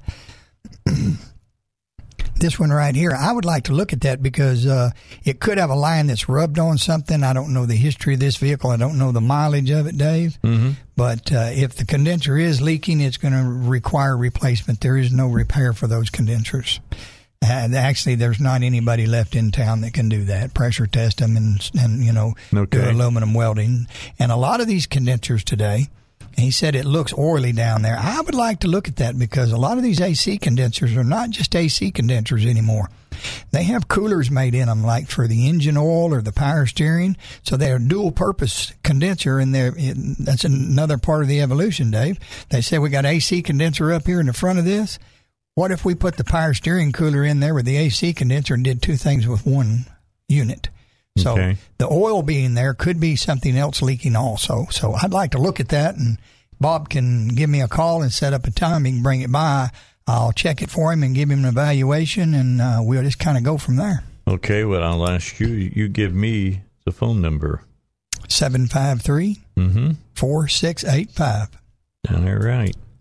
Bob, I've just sent that number back to you. Call it and set up an appointment so that they can make sure exactly what is going on with your automobile. Well, if the condenser's leaking freon, it's going to be oily, but it can leak other stuff to make it oily, and it may it may not be that it's it's you know the condenser itself. It could be a line. There's a rubber line down there to it too. It's aluminum line. I Just know need to about look at it. Yeah, you've seen that personally, didn't you? I've seen that up close and personal. Yeah. Yeah, Russ. Oh, Bob Hendricks won. Okay, so he won the mystery bucket and he got his question answered. Very good. Okay. Congratulations to you, Bob. But I sent you that number. That's for Joe's garage, and you have it. Call that number and uh, Yeah. and set up your time to come You're in. on your way over here, pick up that mystery bucket. And just come swing by the shop, and I'll take a look at it for you. And he said, "Thank you." And He's welcome. There you go. All right, so that's that's taken care of. We've got, uh, of course, news coming up at the bottom of the hour. We'll take your calls. Uh, if you got a question about your car, you got a question about your uh, pickup truck, uh, diesels, Joe will do the best that he can do. No, we can do little ones, yeah. It's 18 wheelers I ain't good at. The big eight. We don't have Duck here for the eighteen wheelers today. right. Just know, just know that that's a, a, a case right now. But we're we're less than a minute away from that at this time. Still a lot of AC people coming in now. I mean, it's today. It, it was hot, hot today. Today I've checked three and put two air compressors on, Dave. One guy, he said, I'm not going to spend that kind of money. I'm going to go trade it off. I said, alrighty then. So Yeah. he went out the door hot and sweaty. So Yeah, I'm telling you what it the the humidity is up there, really up there right now. It feels like it's in the hundred degree, well, over the hundred degree range, about 105, and uh, it's it's really cloudy outside, and it's still 94 degrees outside. So it is one of those typical summer days in Arkansas. yes, it is. That's what it is. All right, let's take our break for the news. We'll find out what's going on in the world, and then we'll come back, find out what's going on in cars. Give us a call, 823-0965. Hey, don't forget, there's still only 89 sit, uh, seats available, and uh, more than half of those are probably gone already. I'm talking about the free tickets to the groundbreaking documentary, The Tax Train is Coming. In the movie, some of our most respected economists and tax experts are going to share the ugly truth about why you could be paying far more taxes in retirement and what you can do to protect yourself right now. The film is only showing one time in Little Rock, and it's happening Thursday. Hosted by David Lucas Financial. Tickets are not for sale, but if you've saved more than $500,000 for retirement, your ticket is free. To claim your free ticket, call 501 653 6690. Hurry because tickets won't last, and, and, and it's really just right around the corner. Call 501 653 6690. 501 653 6690. And David Lucas, uh, that I, I've seen that movie, and it's uh, an eye opener you should take a look at. Joe of Joe's Garage is here today. He's taking your calls at 823-0965 about, you know, your car, your pickup or whatever. If you want to send us a, a question by email, you can do that. Uh, just send it to uh, Dave at salemlr.com. That's Dave at salemlr.com. And uh, I'll read it on the air to Joe. He'll try to answer it as best he can. But I'll be honest with you. The best way to do this is to call in because Joe always has a question or two for you guys. So, you know, call in and have a conversation with him. You might have some pertinent information that he needs that you don't send and something that you write to me with. Yeah, it always helps to have a a little bit more information than generally what we get if they text or you know message you or email you or whatever. Had several people uh, email me here just a moment ago and said, Dave, it is raining in Little Rock and North Little Rock. Well, It we is. can look out the window and see it's raining right here downtown. We're right off of University. We're watching it pour down. So uh, do be careful. It's been dry. It's been hot. That means uh, cars have been probably leaking some oil on the roads and Yep. things of that nature. And then they get the water on there, and before it can wash it off, it makes it just slick as snot out there. So be careful. That asphalt's hot and you put cold water on it, and it's going to be slick, Dave. Does happen. Yeah, It's just nature of the the way it beast. It's the nature of the beast. I, I will tell you, and let me just ask you, Joe, to make a statement about this. Now that they've got that road done between Jacksonville and Cabot on 67, yeah. it's made all the difference in the world coming to and going home from work. Oh, absolutely. Well, it used to be a thirty-minute drive from what is it, four miles? Yeah. Now it's a mm, short three-minute drive. Yeah, it can be real short, to be honest. Some people go real fast, Dave. Yeah, yeah, that's uh, that's the way that it uh, that it, it works out. Anyway, uh, let's get back and, and talk about what's going on. Speaking of, we're talking about traction tires. yeah. Tires wear out faster in the summertime than any other time, I would think. That true? Heat heat has a lot to do with rubber. The hotter you get rubber, the quicker it deteriorates. You know, tires today, you can get tires that have like 100,000 mile tread wear warning, 90,000, but those tires are made from rubber compounds that are real, real hard. That's right. what makes them last. But that's you got to you got to take something away to get something, and, and what that takes away from the tire that'll go 90 or 100 k uh, is that when it's wet outside like it is right now and it's raining, those tires aren't going to grip the ground as good. You got to give up some grip to have hard rubber Right. and hard, harder the rubber, the longer the tire lasts. But the softer the rubber, the softer the compound, the more grip you have in wet and inclement weather. But the problem is they don't last as long. All right, so let me a- a- ask this question: For the average guy or, or gal out there that's buying tires, what what would you say is the best mileage? It's going to give you grip and give you a little bit of longevity. Somewhere between 40 and 60K. Okay. You get above that, the tire rubber is going to get hard. If you were a traveling salesman and you spent most of your time on the freeway, Mm-hmm. uh, you also have to understand that there's a double-edged sword on this. Let's just say you drive your car 12,000 miles a year. Okay. Right. In five years, how many miles have you drove? 60,000 miles. Right. 68. Okay. Uh, well, if the tire's rated for 90,000 miles in four or five years, you haven't achieved that mileage. But the tire's going to have to be replaced anyway because it's it's dried out and dry rotted. So the only way I would say you need a 90 or 100,000 mile tire is if you if you put 30,000 miles a year on your vehicle, 25, 30,000 a year, you could benefit from that, but it has to be highway driving. You wouldn't want it to be in town driving where you would need the grip. See what I'm saying? Yeah. Yeah. Stop start. Yeah, that's it. Because inclement weather, the the harder the rubber, the less traction you have. The softer the rubber, the more traction you have. The softer the rubber, the quicker they wear out. All right. Back to that. So you got to give up something to get something. Yeah, So I generally works I ask way. my customers, yeah. I said, well, how many miles a year do you drive? And then I try and pick them a tire for that. You know, they do most in town driving. I'm going to be a guy that stays with, uh, like I said, 40 to 60 k, and give you a, a little bit of both longevity and pretty good grip. All right. We're getting into drive time. A lot of people getting out on the road, uh, checking out the weather right now. We have the storms passing by us. Uh, according to my color radar, uh, most of these storms should be out of our metropolitan area right around the next six to eight minutes. If you're going to Conway, you're going to run into more rain, uh, some heavy thunderstorms going on uh, I 40. And if you're heading up 67, 167, uh, you're going to run into quite a bit of uh, rain that way as well. Yeah.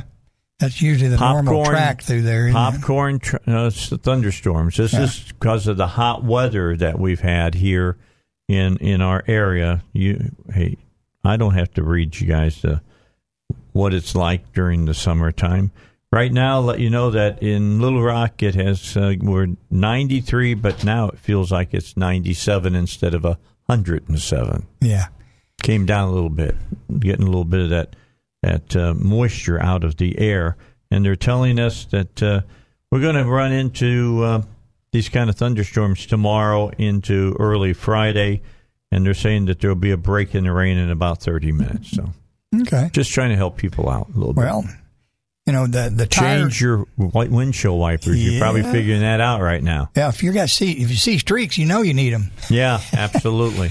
Now, if, if you if you bring your car into a CSC, most CSCs do an oil service, Dave, which that includes and, and does at Joe's Garage that we will change your oil and filter, but we check your cabin air filter for your AC unit, and we check your engine oil filter to make sure that it's clean, and we check your wiper blades, and of course we do an inspection of the tires and the brakes, and and it's the, you know it's just a good general check over because all of those things, some of them are if you let them go could play into the engine not running right, the AC not performing right, mm-hmm. not being able to see out the windshield, not being able to stop, and nobody needs to ride around on bald tires, slick tires, No. or with you know tires with screws in them or cuts in them or whatever. Because our our roads are horrible today, you know. Yeah, that's true. I've proven that. I've been in Joe's garage more than a few times over the last few months with nails in my tires. Uh, and that's another thing we do at Joe's Garage. That if you buy your tires from me, I maintenance them and I fix all your flats for free. What I mean by maintenance them, we rotate them and keep up with them. That way, we get the most life out of them. And just like Dave, if you come in and you're you're there and you're using Joe as a, a, a, for our oil change service and other repairs, every other time you come in to get your uh, vehicle serviced and your tires rotated, I even checked the alignment on them, don't I, Dave? Yeah.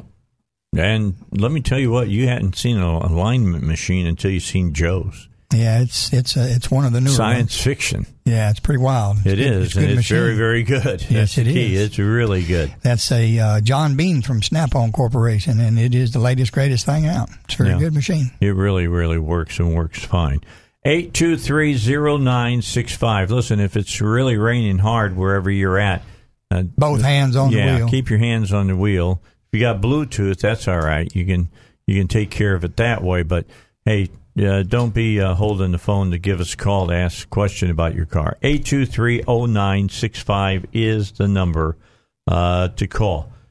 Big uh, word that's up right now is that heat advisory goes until uh, sometime uh, tomorrow, about seven in the evening, saying that uh, it's going to be hot, it's going to be humid, so uh, wear layers of clothing, so to speak. You know, light layers of clothing and and drink plenty of fluids. Okay, we got to get a break in. Let's do that. Then we'll take a caller calling in. We'll see what he's got about his car. That's all coming up here on the Dave Elswick Show. Applied Research Center of Arkansas is still looking for folks to take part in their current studies program. About 13 or 14 different things that they're uh, testing right now. They could use your help. Uh, you have to find out if you're qualified to be able to get into one of these studies. All you have to do is go to ARC Arkansas. That's one word A, the letter A, the letter, letter R, letter C, and arkansas.com. Then you'll see the current studies. You'll see the qualifications that you have to meet. You'll see where you can say, hey, I'd like to do this, and then they'll get back to you. Or if you'd rather, you can call and talk to somebody. 501 954 7822. That's 501 uh, 954 7822. From low testosterone to kidney stones to GERD, they got a lot of different studies going on with Applied Research Center of Arkansas. We got time for a couple more questions of Joe. Let's go talk to Chris in North Little Rock. And uh, Chris, how are you? Welcome to the Dave Elswick Show. Hey, Chris, how are you? Thank you, sir. Thanks, sir. Doing well. What you got? Uh, I have a, I've got a 07 Camry, and speaking of tires, the uh, PPS tire pressure sensor is driving me crazy. Uh, quick story: last year, one went out, had it replaced at Sam's, worked fine. This year, light came back on, on constant, on all the time. Uh, took it back there. Uh, they said three of them were out. Yeah. Okay. They, they changed them out, and the light still will not go off. I've done the reset button. I've even unhooked the battery cable. I've, I've, I've got a little code reader I put on there. It says C2123 ID3 not transmitting. Yeah. But I took it. They said they're all good. So I'm, I'm Well- at a loss with it. Well, you need to come over and see me, okay? Because this is the issue. When you when you replace a tire monitor, some of them, depending on the brand of tire monitor they put in, it's how you program it. Some of them you have to go in there through the ALDL with a scanner and enter the new numbers, okay?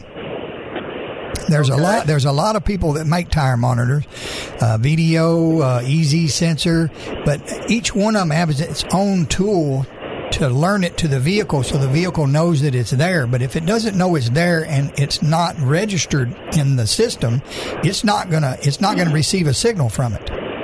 Now you can walk up to that car and you can ping that sensor and say, "Well, that sensor's transmitting." It may be, and it may be working properly, but if it's not calibrated to that vehicle and and that ID number learned to that vehicle, it's not going to receive a signal. Now, the problem with the 07s, the problem with the 07 is age gets to all these sensors. Every tire monitor out there made has a battery in it, and it has a battery life, and it's usually about eight to 10 years. So if you took it in a couple years ago and they said one was bad, they should have told you you needed four of them because they're all going to age out. Just the batteries will get weak and, and quit transmitting. But if you're in North Little Rock and you'll come by and see me, I'll hook my tool up to it and I'll ping those sensors and see what's in there and see if we can learn them. I don't know if I can, but if you bring your receipt with you and I can get the part number off of it, it would make my job a little bit easier. But they're not they're not calibrated and learned into your vehicles reading you're not getting a signal from them. Okay, I'll sure try and do that. About ballpark, how long do you think that will take if it is a bad sensor or uh, to recalibrate it? We'll recalibrate it, right? It- It's going to take a scan to it. Shouldn't take over an hour. And if it does have a sensor, I'll put you one in there and learn it, and you'll be good to go. Okay. Okay, so I could drop it off and come back. Yeah, you can drop it off, or you can call Steph at the office in uh, seven five three four six eight five. Make an appointment. You can drop it off one morning, pick it up that afternoon. I'll call you during the day and tell you what's going on. Okay, sir, I sure appreciate it. All right, man. Appreciate it, Chris. Thank you. All right, Chris. Thanks for calling in today here on the Dave Elswick Show, 8230965. That's something that people don't realize. Again, every different brand Yes, on the tends to work a different way. they all transmit a signal and you have to go in there and you have to tell it what what vehicle it is and when you program that sensor that new sensor you actually have to program it for that year make and model of car. And it has to be the proper sensors transmitting the right megahertz. Now most of them are 315 or 433 megahertz. It fits about 90% of all the cars. They make universal ones which will transmit either way but you have to go in there and program it to that specific car dave. And then you have to learn that position. And the Toyotas are some of the hardest ones to get programmed to the vehicle. I can tell you that. Why, why is that? It's the process you have to go through.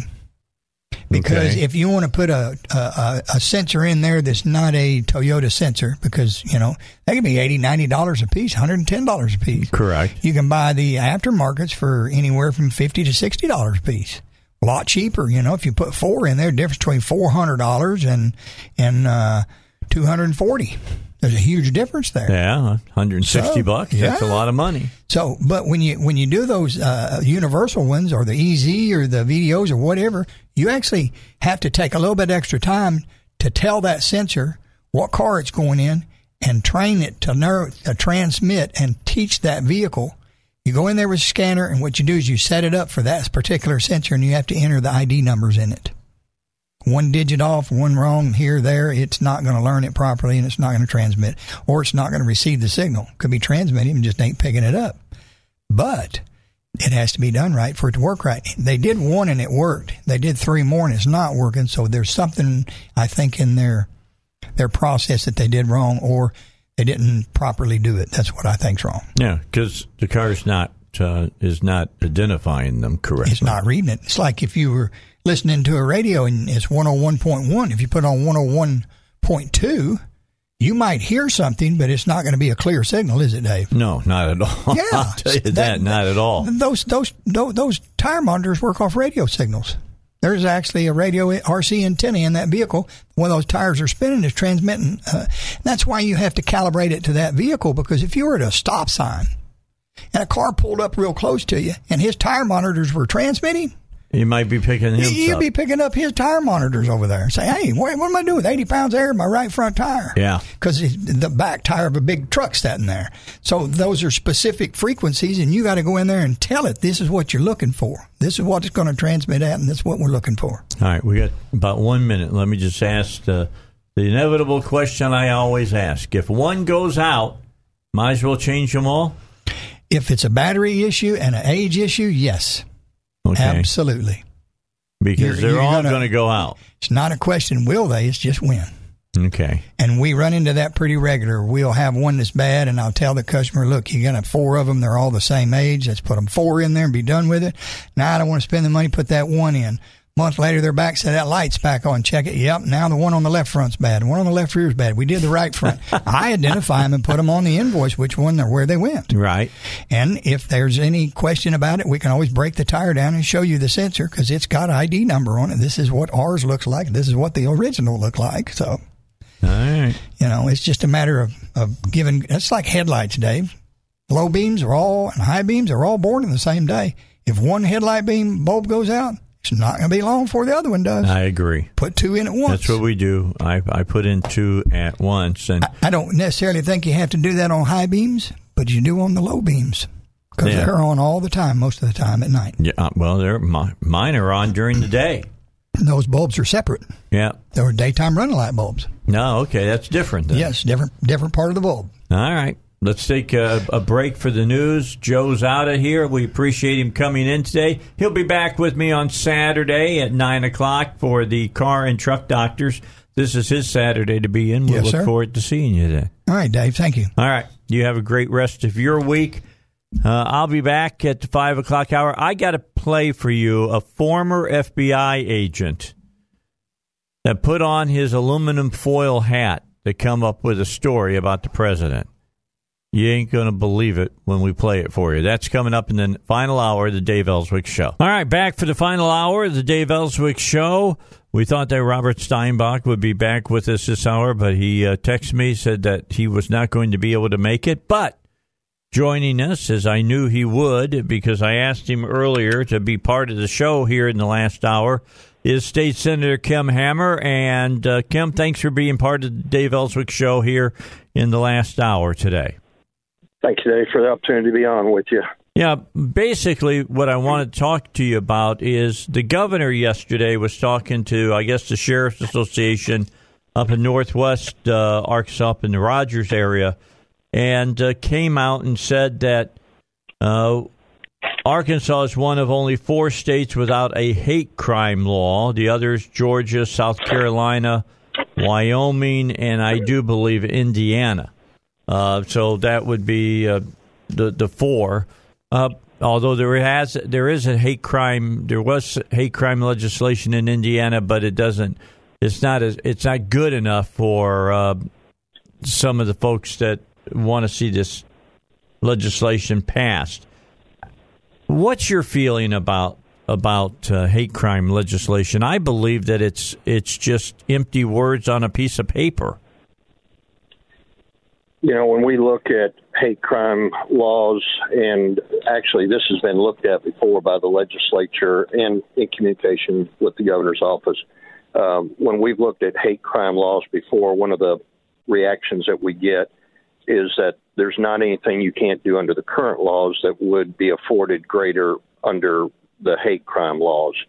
And uh, in my opinion, I think that we probably need to focus more on what we already have on the books as far as being able to um, take people to the highest level of prosecution under what's already on the books. Um, to to add another layer, and I'm not I'm not saying that it's not a bad idea. I'm not saying it's a good idea. Just based on previous conversations, you know, in past, um, we if we would just do what's on the book, we could take care of a lot of the problems that are already there without adding another layer to it. Okay, I I- guess my whole thing is that the, the governor said, "quote There should be enhanced penalties under the hate crime law for people who commit crimes based on religion, race, ethnicity, sexual orientation, or gender identity. You shouldn't be targeted because of who people are." But my whole thing is, is if you beat somebody down or you kill somebody, it doesn't matter what color, race, creed, or whatever you are. That's uh, pretty much you got to be a hateful person to want to do that, don't you? I think if you take the example, um, you know, which every time there's a uh, wave of shootings like we're experiencing right now, of course, when you compare it to, uh, I guess the one thing that always kind of gets under my skin a little bit is you look at Chicago and you look at other cities that have gun free zones and that have high, strict gun laws. Um, when you factor the percentage in, and I'm not, I'm not minimizing what happened in Texas. I'm not minimizing what happened in Ohio at all. It it was a spike and both of them were unwarranted and undeserved. But when you look at what's going on in other areas where there are enhanced gun laws and enhanced hate crimes, it doesn't seem to be a deterrent to what's going on in cities, for example, like like Chicago. Um, and as far as the value of a life, I think that life is invaluable regardless of whatever label is attached to it. And if we would focus on doing what we're able to do now and quit minimizing the uh, ability for prosecutors to plea bargain down, I think that, that that would be a better step in that direction as opposed to just adding another layer. Okay. How are things uh, going for you? I mean, you've got some things in interim uh, committee, and uh, you know we're not that far now away again from uh, the legislature coming together and supposed to be talking about uh, only economic issues uh, mostly. And I mean, the governor has already said that he'd like to take up maybe this hate crime and red flag laws or whatever during that time, which is you know, that seems to be more General Assembly kind of stuff for a full General Assembly. Would you agree?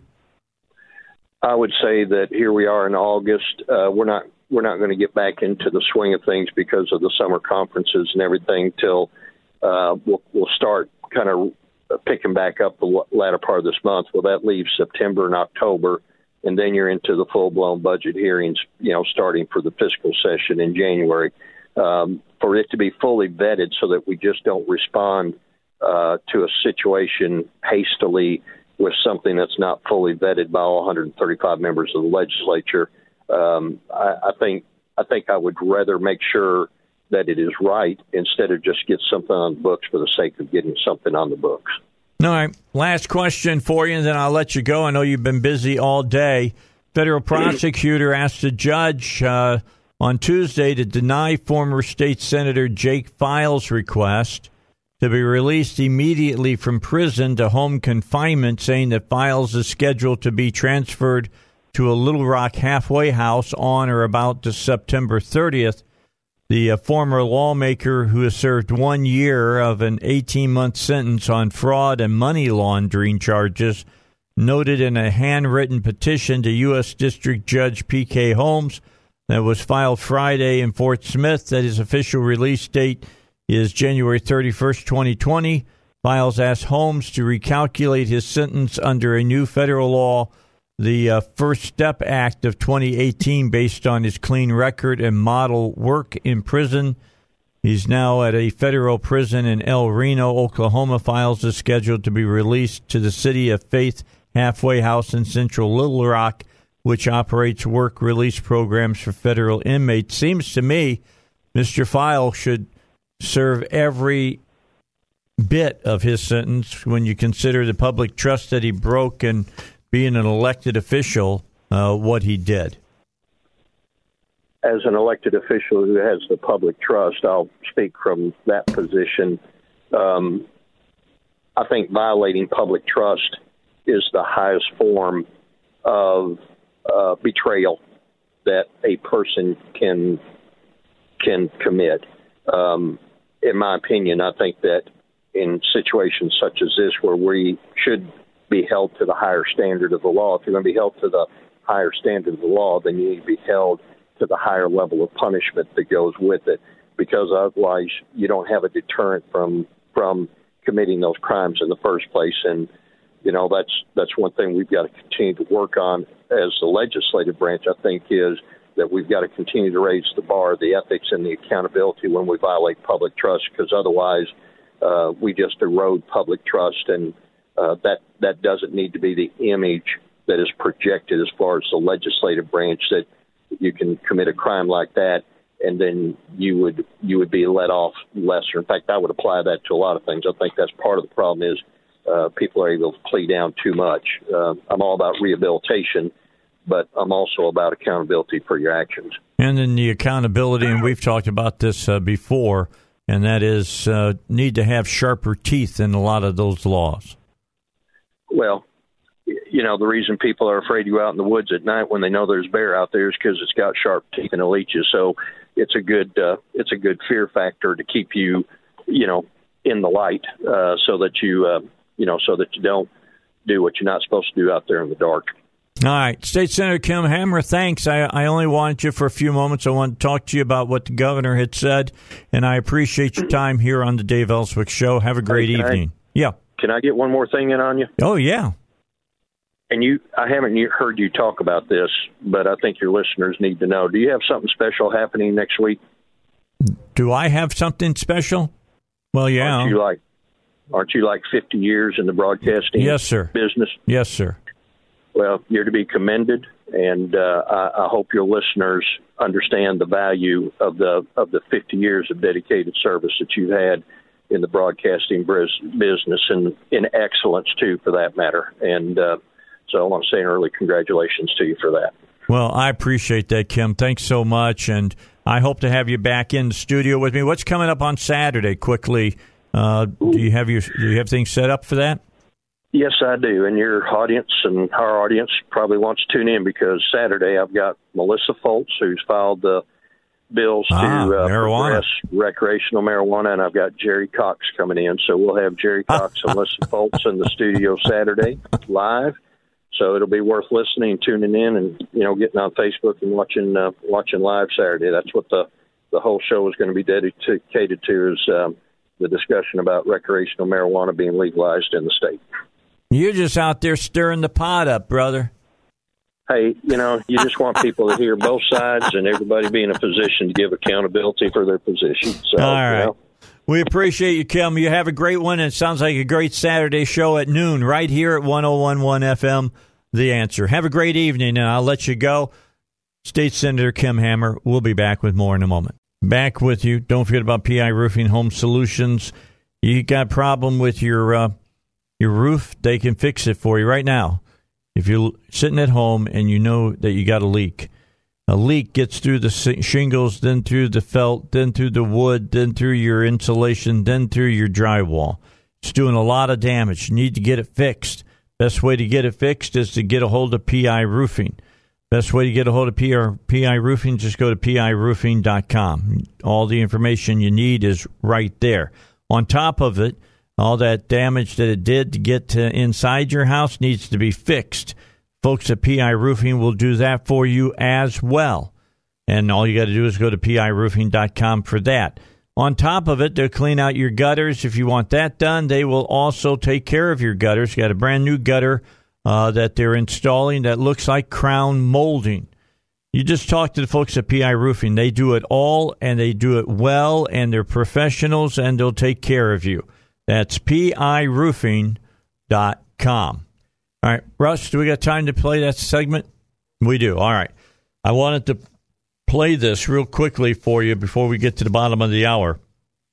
Put on your aluminum uh, uh, helmet right now and uh, listen to this guest that was with uh, uh, Williams last night on MSNBC and talking about the president and flags at half mast. Five days ago, Frank Figliuzzi, the former FBI Assistant Director for Counterintelligence, wrote the following in an op ed in the New York Times, and we quote Instinct and experience tell me we're headed for trouble in the form of white hate violence stoked by a racially divisive president. He has chosen a reelection strategy based on appealing to the kinds of hatred, fear, and ignorance that can lead to violence. And once again tonight, we have Frank Figliuzzi back on our broadcast. Frank, what were the signs, and uh, how do we know how to navigate this tomorrow and the next day? This is this starts becoming the definition of terrorism when people develop anxiety about what should be free-flowing public places. Exactly right. The definition of terrorism is conduct designed to coerce or intimidate the civilian population. And if we don't take action quickly, then that will continue to, to play out. I have a piece out just tonight in the New York Times on what sadly is going to happen next if we don't disrupt the chain of radicalization. What were the warning signs for me, Brian? Ironically, they weren't from my experience in domestic terrorism, but rather they were from my experience in international terrorism. And and radicalization to Islamic Jihad. Um, you see the same things happening now in white hate uh, groups, in white supremacy groups, um, where not only is the internet facilitating the speed of radicalization, but but our leader, our our chief executive, is seen as almost a mentor and a radicalizer. And unfortunately, today we did not hear what we needed to hear from that person that these extremists and unstable people look He spoke in the in the uh, passive voice, in the collective voice. We didn't hear first person from him. We didn't hear I condemn white hate ideology. We heard the nation must condemn it. Well, the nation does condemn it, but we didn't hear what we needed to hear. So what happens is the extremists interpret what the president read off a script today as something he needed to say, something he he didn't really want to say. So the president's either getting really good advice and rejecting it, or he's getting really bad advice. And and I'll give you an example of that. We have to understand the adversary and the threat we're dealing with. And if we don't understand how they think, we'll never understand how to counter them. So it's little things and language and messaging that matters. The president said that we will fly our flags at half mast until August 8th. That's 8 8. Now, I'm not going to imply that he did this deliberately, but I am using it as an example of the ignorance of the adversary that's being demonstrated by the White House. The numbers 8 8 are very significant in neo Nazi and white supremacy movement. Why? Because the letter H is the eighth letter of the alphabet, and to them, the numbers 8 8 together stand for Heil Hitler. So we're going to be raising the flag back up uh, at dusk on 8-8. No one's thinking about this. No one's no one's giving him the advice or he's rejecting the advice. So understand your adversary to counter the adversary. I know you're keeping your options open there, Frank, but as chilling as that is to hear, you're saying it is possible that someone who knows better is authoring or editing the words that show up and are read verbatim or are supposed to be read verbatim by the president. I, am concerned about who is writing his script and his speeches, and what would fascinate me is what he's rejecting. So it's possible that several iterations of this speech were given to him, someone with expertise, and believe me, the expertise exists in our intelligence community and our law enforcement community and our civilian population on how to counter radicalization. So they, those folks could have advised him on writing an excellent speech that would have created a, an obstacle on his path to violence that we're on. But he either chose to not take that advice or he's not even willing to solicit the advice. Man, I got my my aluminum helmet on. I got the aluminum foil out. I put it on. I want, we have we have gone so so deep off the rails in this nation when you have a former uh, high official of the FBI coming out and talking this incredulous ignorance. I mean, does this guy really, really believe that? I mean, what he said, you got to understand, you got to know this stuff. I'm going to tell you right now, I had no clue. I had no clue. 8 8, eighth letter of the alphabet, H H, Heil Hitler. I bet you go out and get to, to go pick up 50 white supremacists, they don't even know it. I don't because they don't know the alphabet, half of them. I'm just saying. Don't we have it? We have enough problems. We have enough problems in listening to some of that. And then he's saying if the president, yeah, I'm not saying the president is doing this on purpose, but somebody's writing his stuff for him. And I want to know what he's uh, what he's not accepting and what they're going to which means you know the he's a Manchurian candidate now, I guess. I'm sorry. I listened to that and I, I heard that today, and I said, "You have got."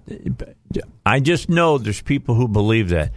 Look, everybody knows how I feel about what, what's that guy's name that has Prison Planet and all that stuff. Alex Jones. A lot of people know what I think about Alex Jones. He's that guy's the biggest DA I know of. Okay, I I've met him before. I know what he stands for. This guy is a bigger DA than, than Alex Jones is. We'll take a break. News is next. Hey, don't forget about uh, Sonny's Auto Salvage. You want to save some money? You got some problems with your car? You, maybe the engine's gone bad, transmission's gone bad. Those are not cheap things to get fixed normally. Uh, I can tell you the easiest way to get them fixed is to put another engine into your car or another transmission into your car and get it from uh, Sonny's Auto Salvage. Use it uh, from a total loss vehicle. Now, when a car is in a wreck, and uh, it's a total loss to the insurance company. It does not mean that the engine doesn't work, transmission doesn't work, or a whole lot of other parts on the car don't work. It just means it can't be dr- uh, driven anymore, or to get it where it's in uh, good shape again, it's just going to cost too much. Uh, and uh, to fix it, and the insurance company doesn't want to do that, and so they, you know, give it a total loss vehicle uh, kind of designation.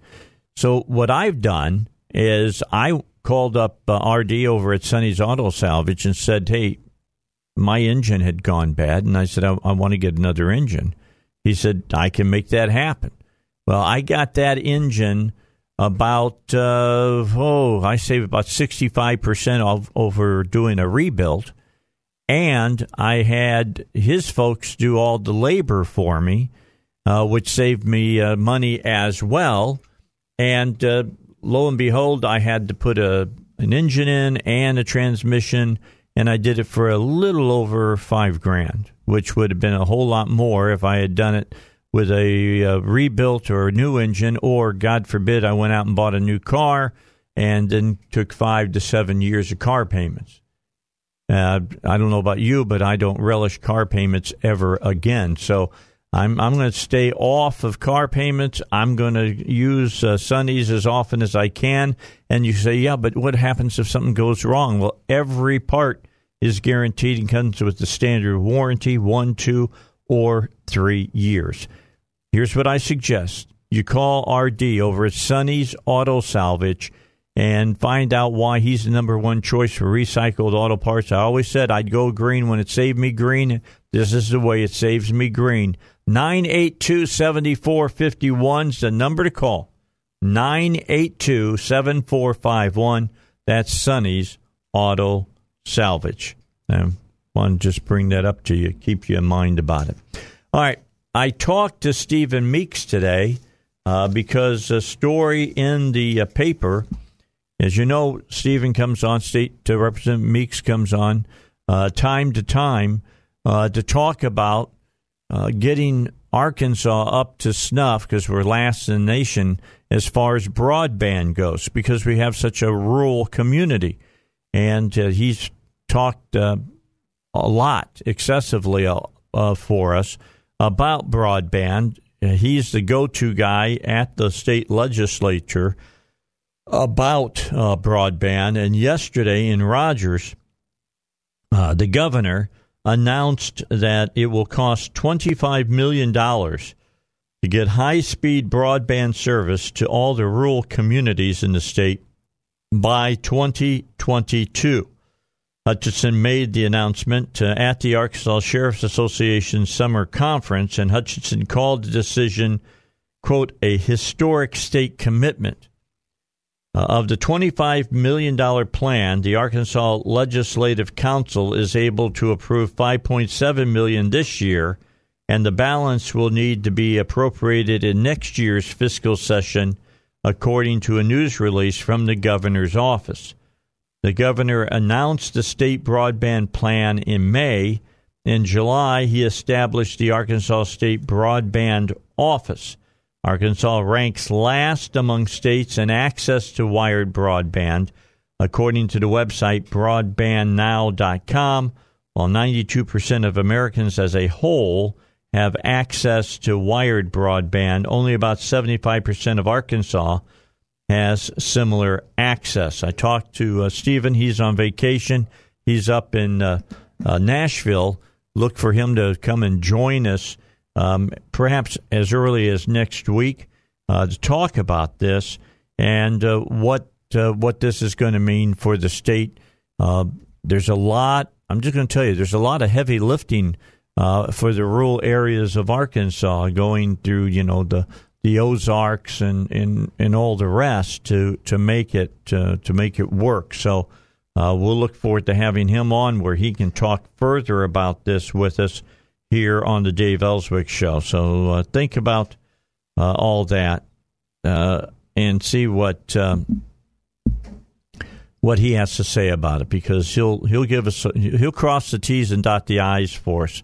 As a guy, I don't I don't know anybody that knows all about this as much as he does.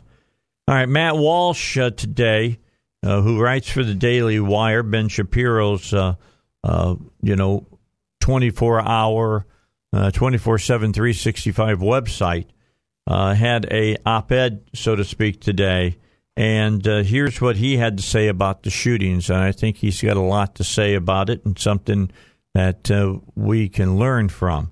It says the least shocking revelation about the El Paso mass shooting is that the culprit's parents divorced eight years ago. He's yet another mass shooter among that many who did not live full time with his dad, a trend that appears to be especially strong among school shooters. If you expand the mass shooter category to include drug and gang related violence in the inner city, the fatherless connection becomes even clearer. In Baltimore, where violence is infamously rampant, fewer than 20% of all teens are being raised by married parents. I got in trouble with Media Matters yesterday for making this point, but it bears repeating do something seems to be the universal refrain this week. And we've talked about this. When something terrible happens, like El Paso, like Gilroy, like Dayton, the, the initial response is we got to do something and we got to do it right now. Well, maybe that's not the answer. Now, a lot of times, as people who have lived their lives will tell you, uh, the worst time to do something fast and furious is right after something emotional has occurred. Uh, do something is that uh, phrase that we're hearing. Well, here's something that we can do. It doesn't involve laws or policies or any other form of input from bureaucrats in Washington or politics, you know, or politicians. Uh, politicians are looking to turn out voters. So, you know, a lot of the things that they want to do is so that they can get in front of a camera and say, see, I'm doing something. Vote for me. Uh, we can address the problem ourselves in a very straightforward way by raising our own kids. The plan will not be enough to prevent every potential act of brutality or terrorism, but it will have a much wider and deeper impact than any piece of legislation ever could. The negative consequences of fatherlessness are well established. The solution on an individual level doesn't get much simpler. Stay married, be present, raise your kids, and love them. Would the El Paso shooter have still committed his terrible act even if his parents stayed together? What about the Sandy Hook or Christchurch shooter? What about any of the hundreds of killers and gangbangers in the inner city? Would they all have ended up on a different and better path had they been raised in a home with a present and active father. We can't say for sure, but the chances seem pretty good. If I could go back in time and make only one change in the lives of any of these people in the hopes that it might prevent them from becoming mass murderers in the future, this is certainly the change that I would make. Can you think of a better one? It's not hard to see why this connection between violent young men and fatherlessness exists. A boy who grows up without a dad will inevitably experience profound feelings of abandonment and confusion. Over time, those feelings can calcify into a deep, simmering anger that the boy doesn't quite understand. The problem is compounded because fathers are precisely the ones best suited to teach their sons how to channel anger and aggression in a constructive way. A boy without a father in the home will have more anger, more aggression, and less of an idea about what he's supposed to do with it. A father teaches his son how to take healthy risks. A father teaches his son how to fight back and stand up to bullies. A father teaches his son how to respect women, protect those who are weaker. Mothers can pass along these same life lessons, but something gets lost in translation.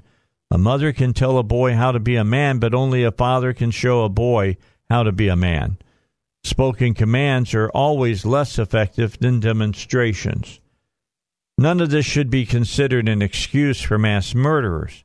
They're responsible for their actions, regardless of these disadvantages. But it's better if our kids don't have the disadvantages to begin with, and that's where parents, especially fathers, come in.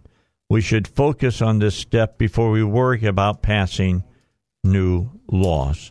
And I go along with that myself.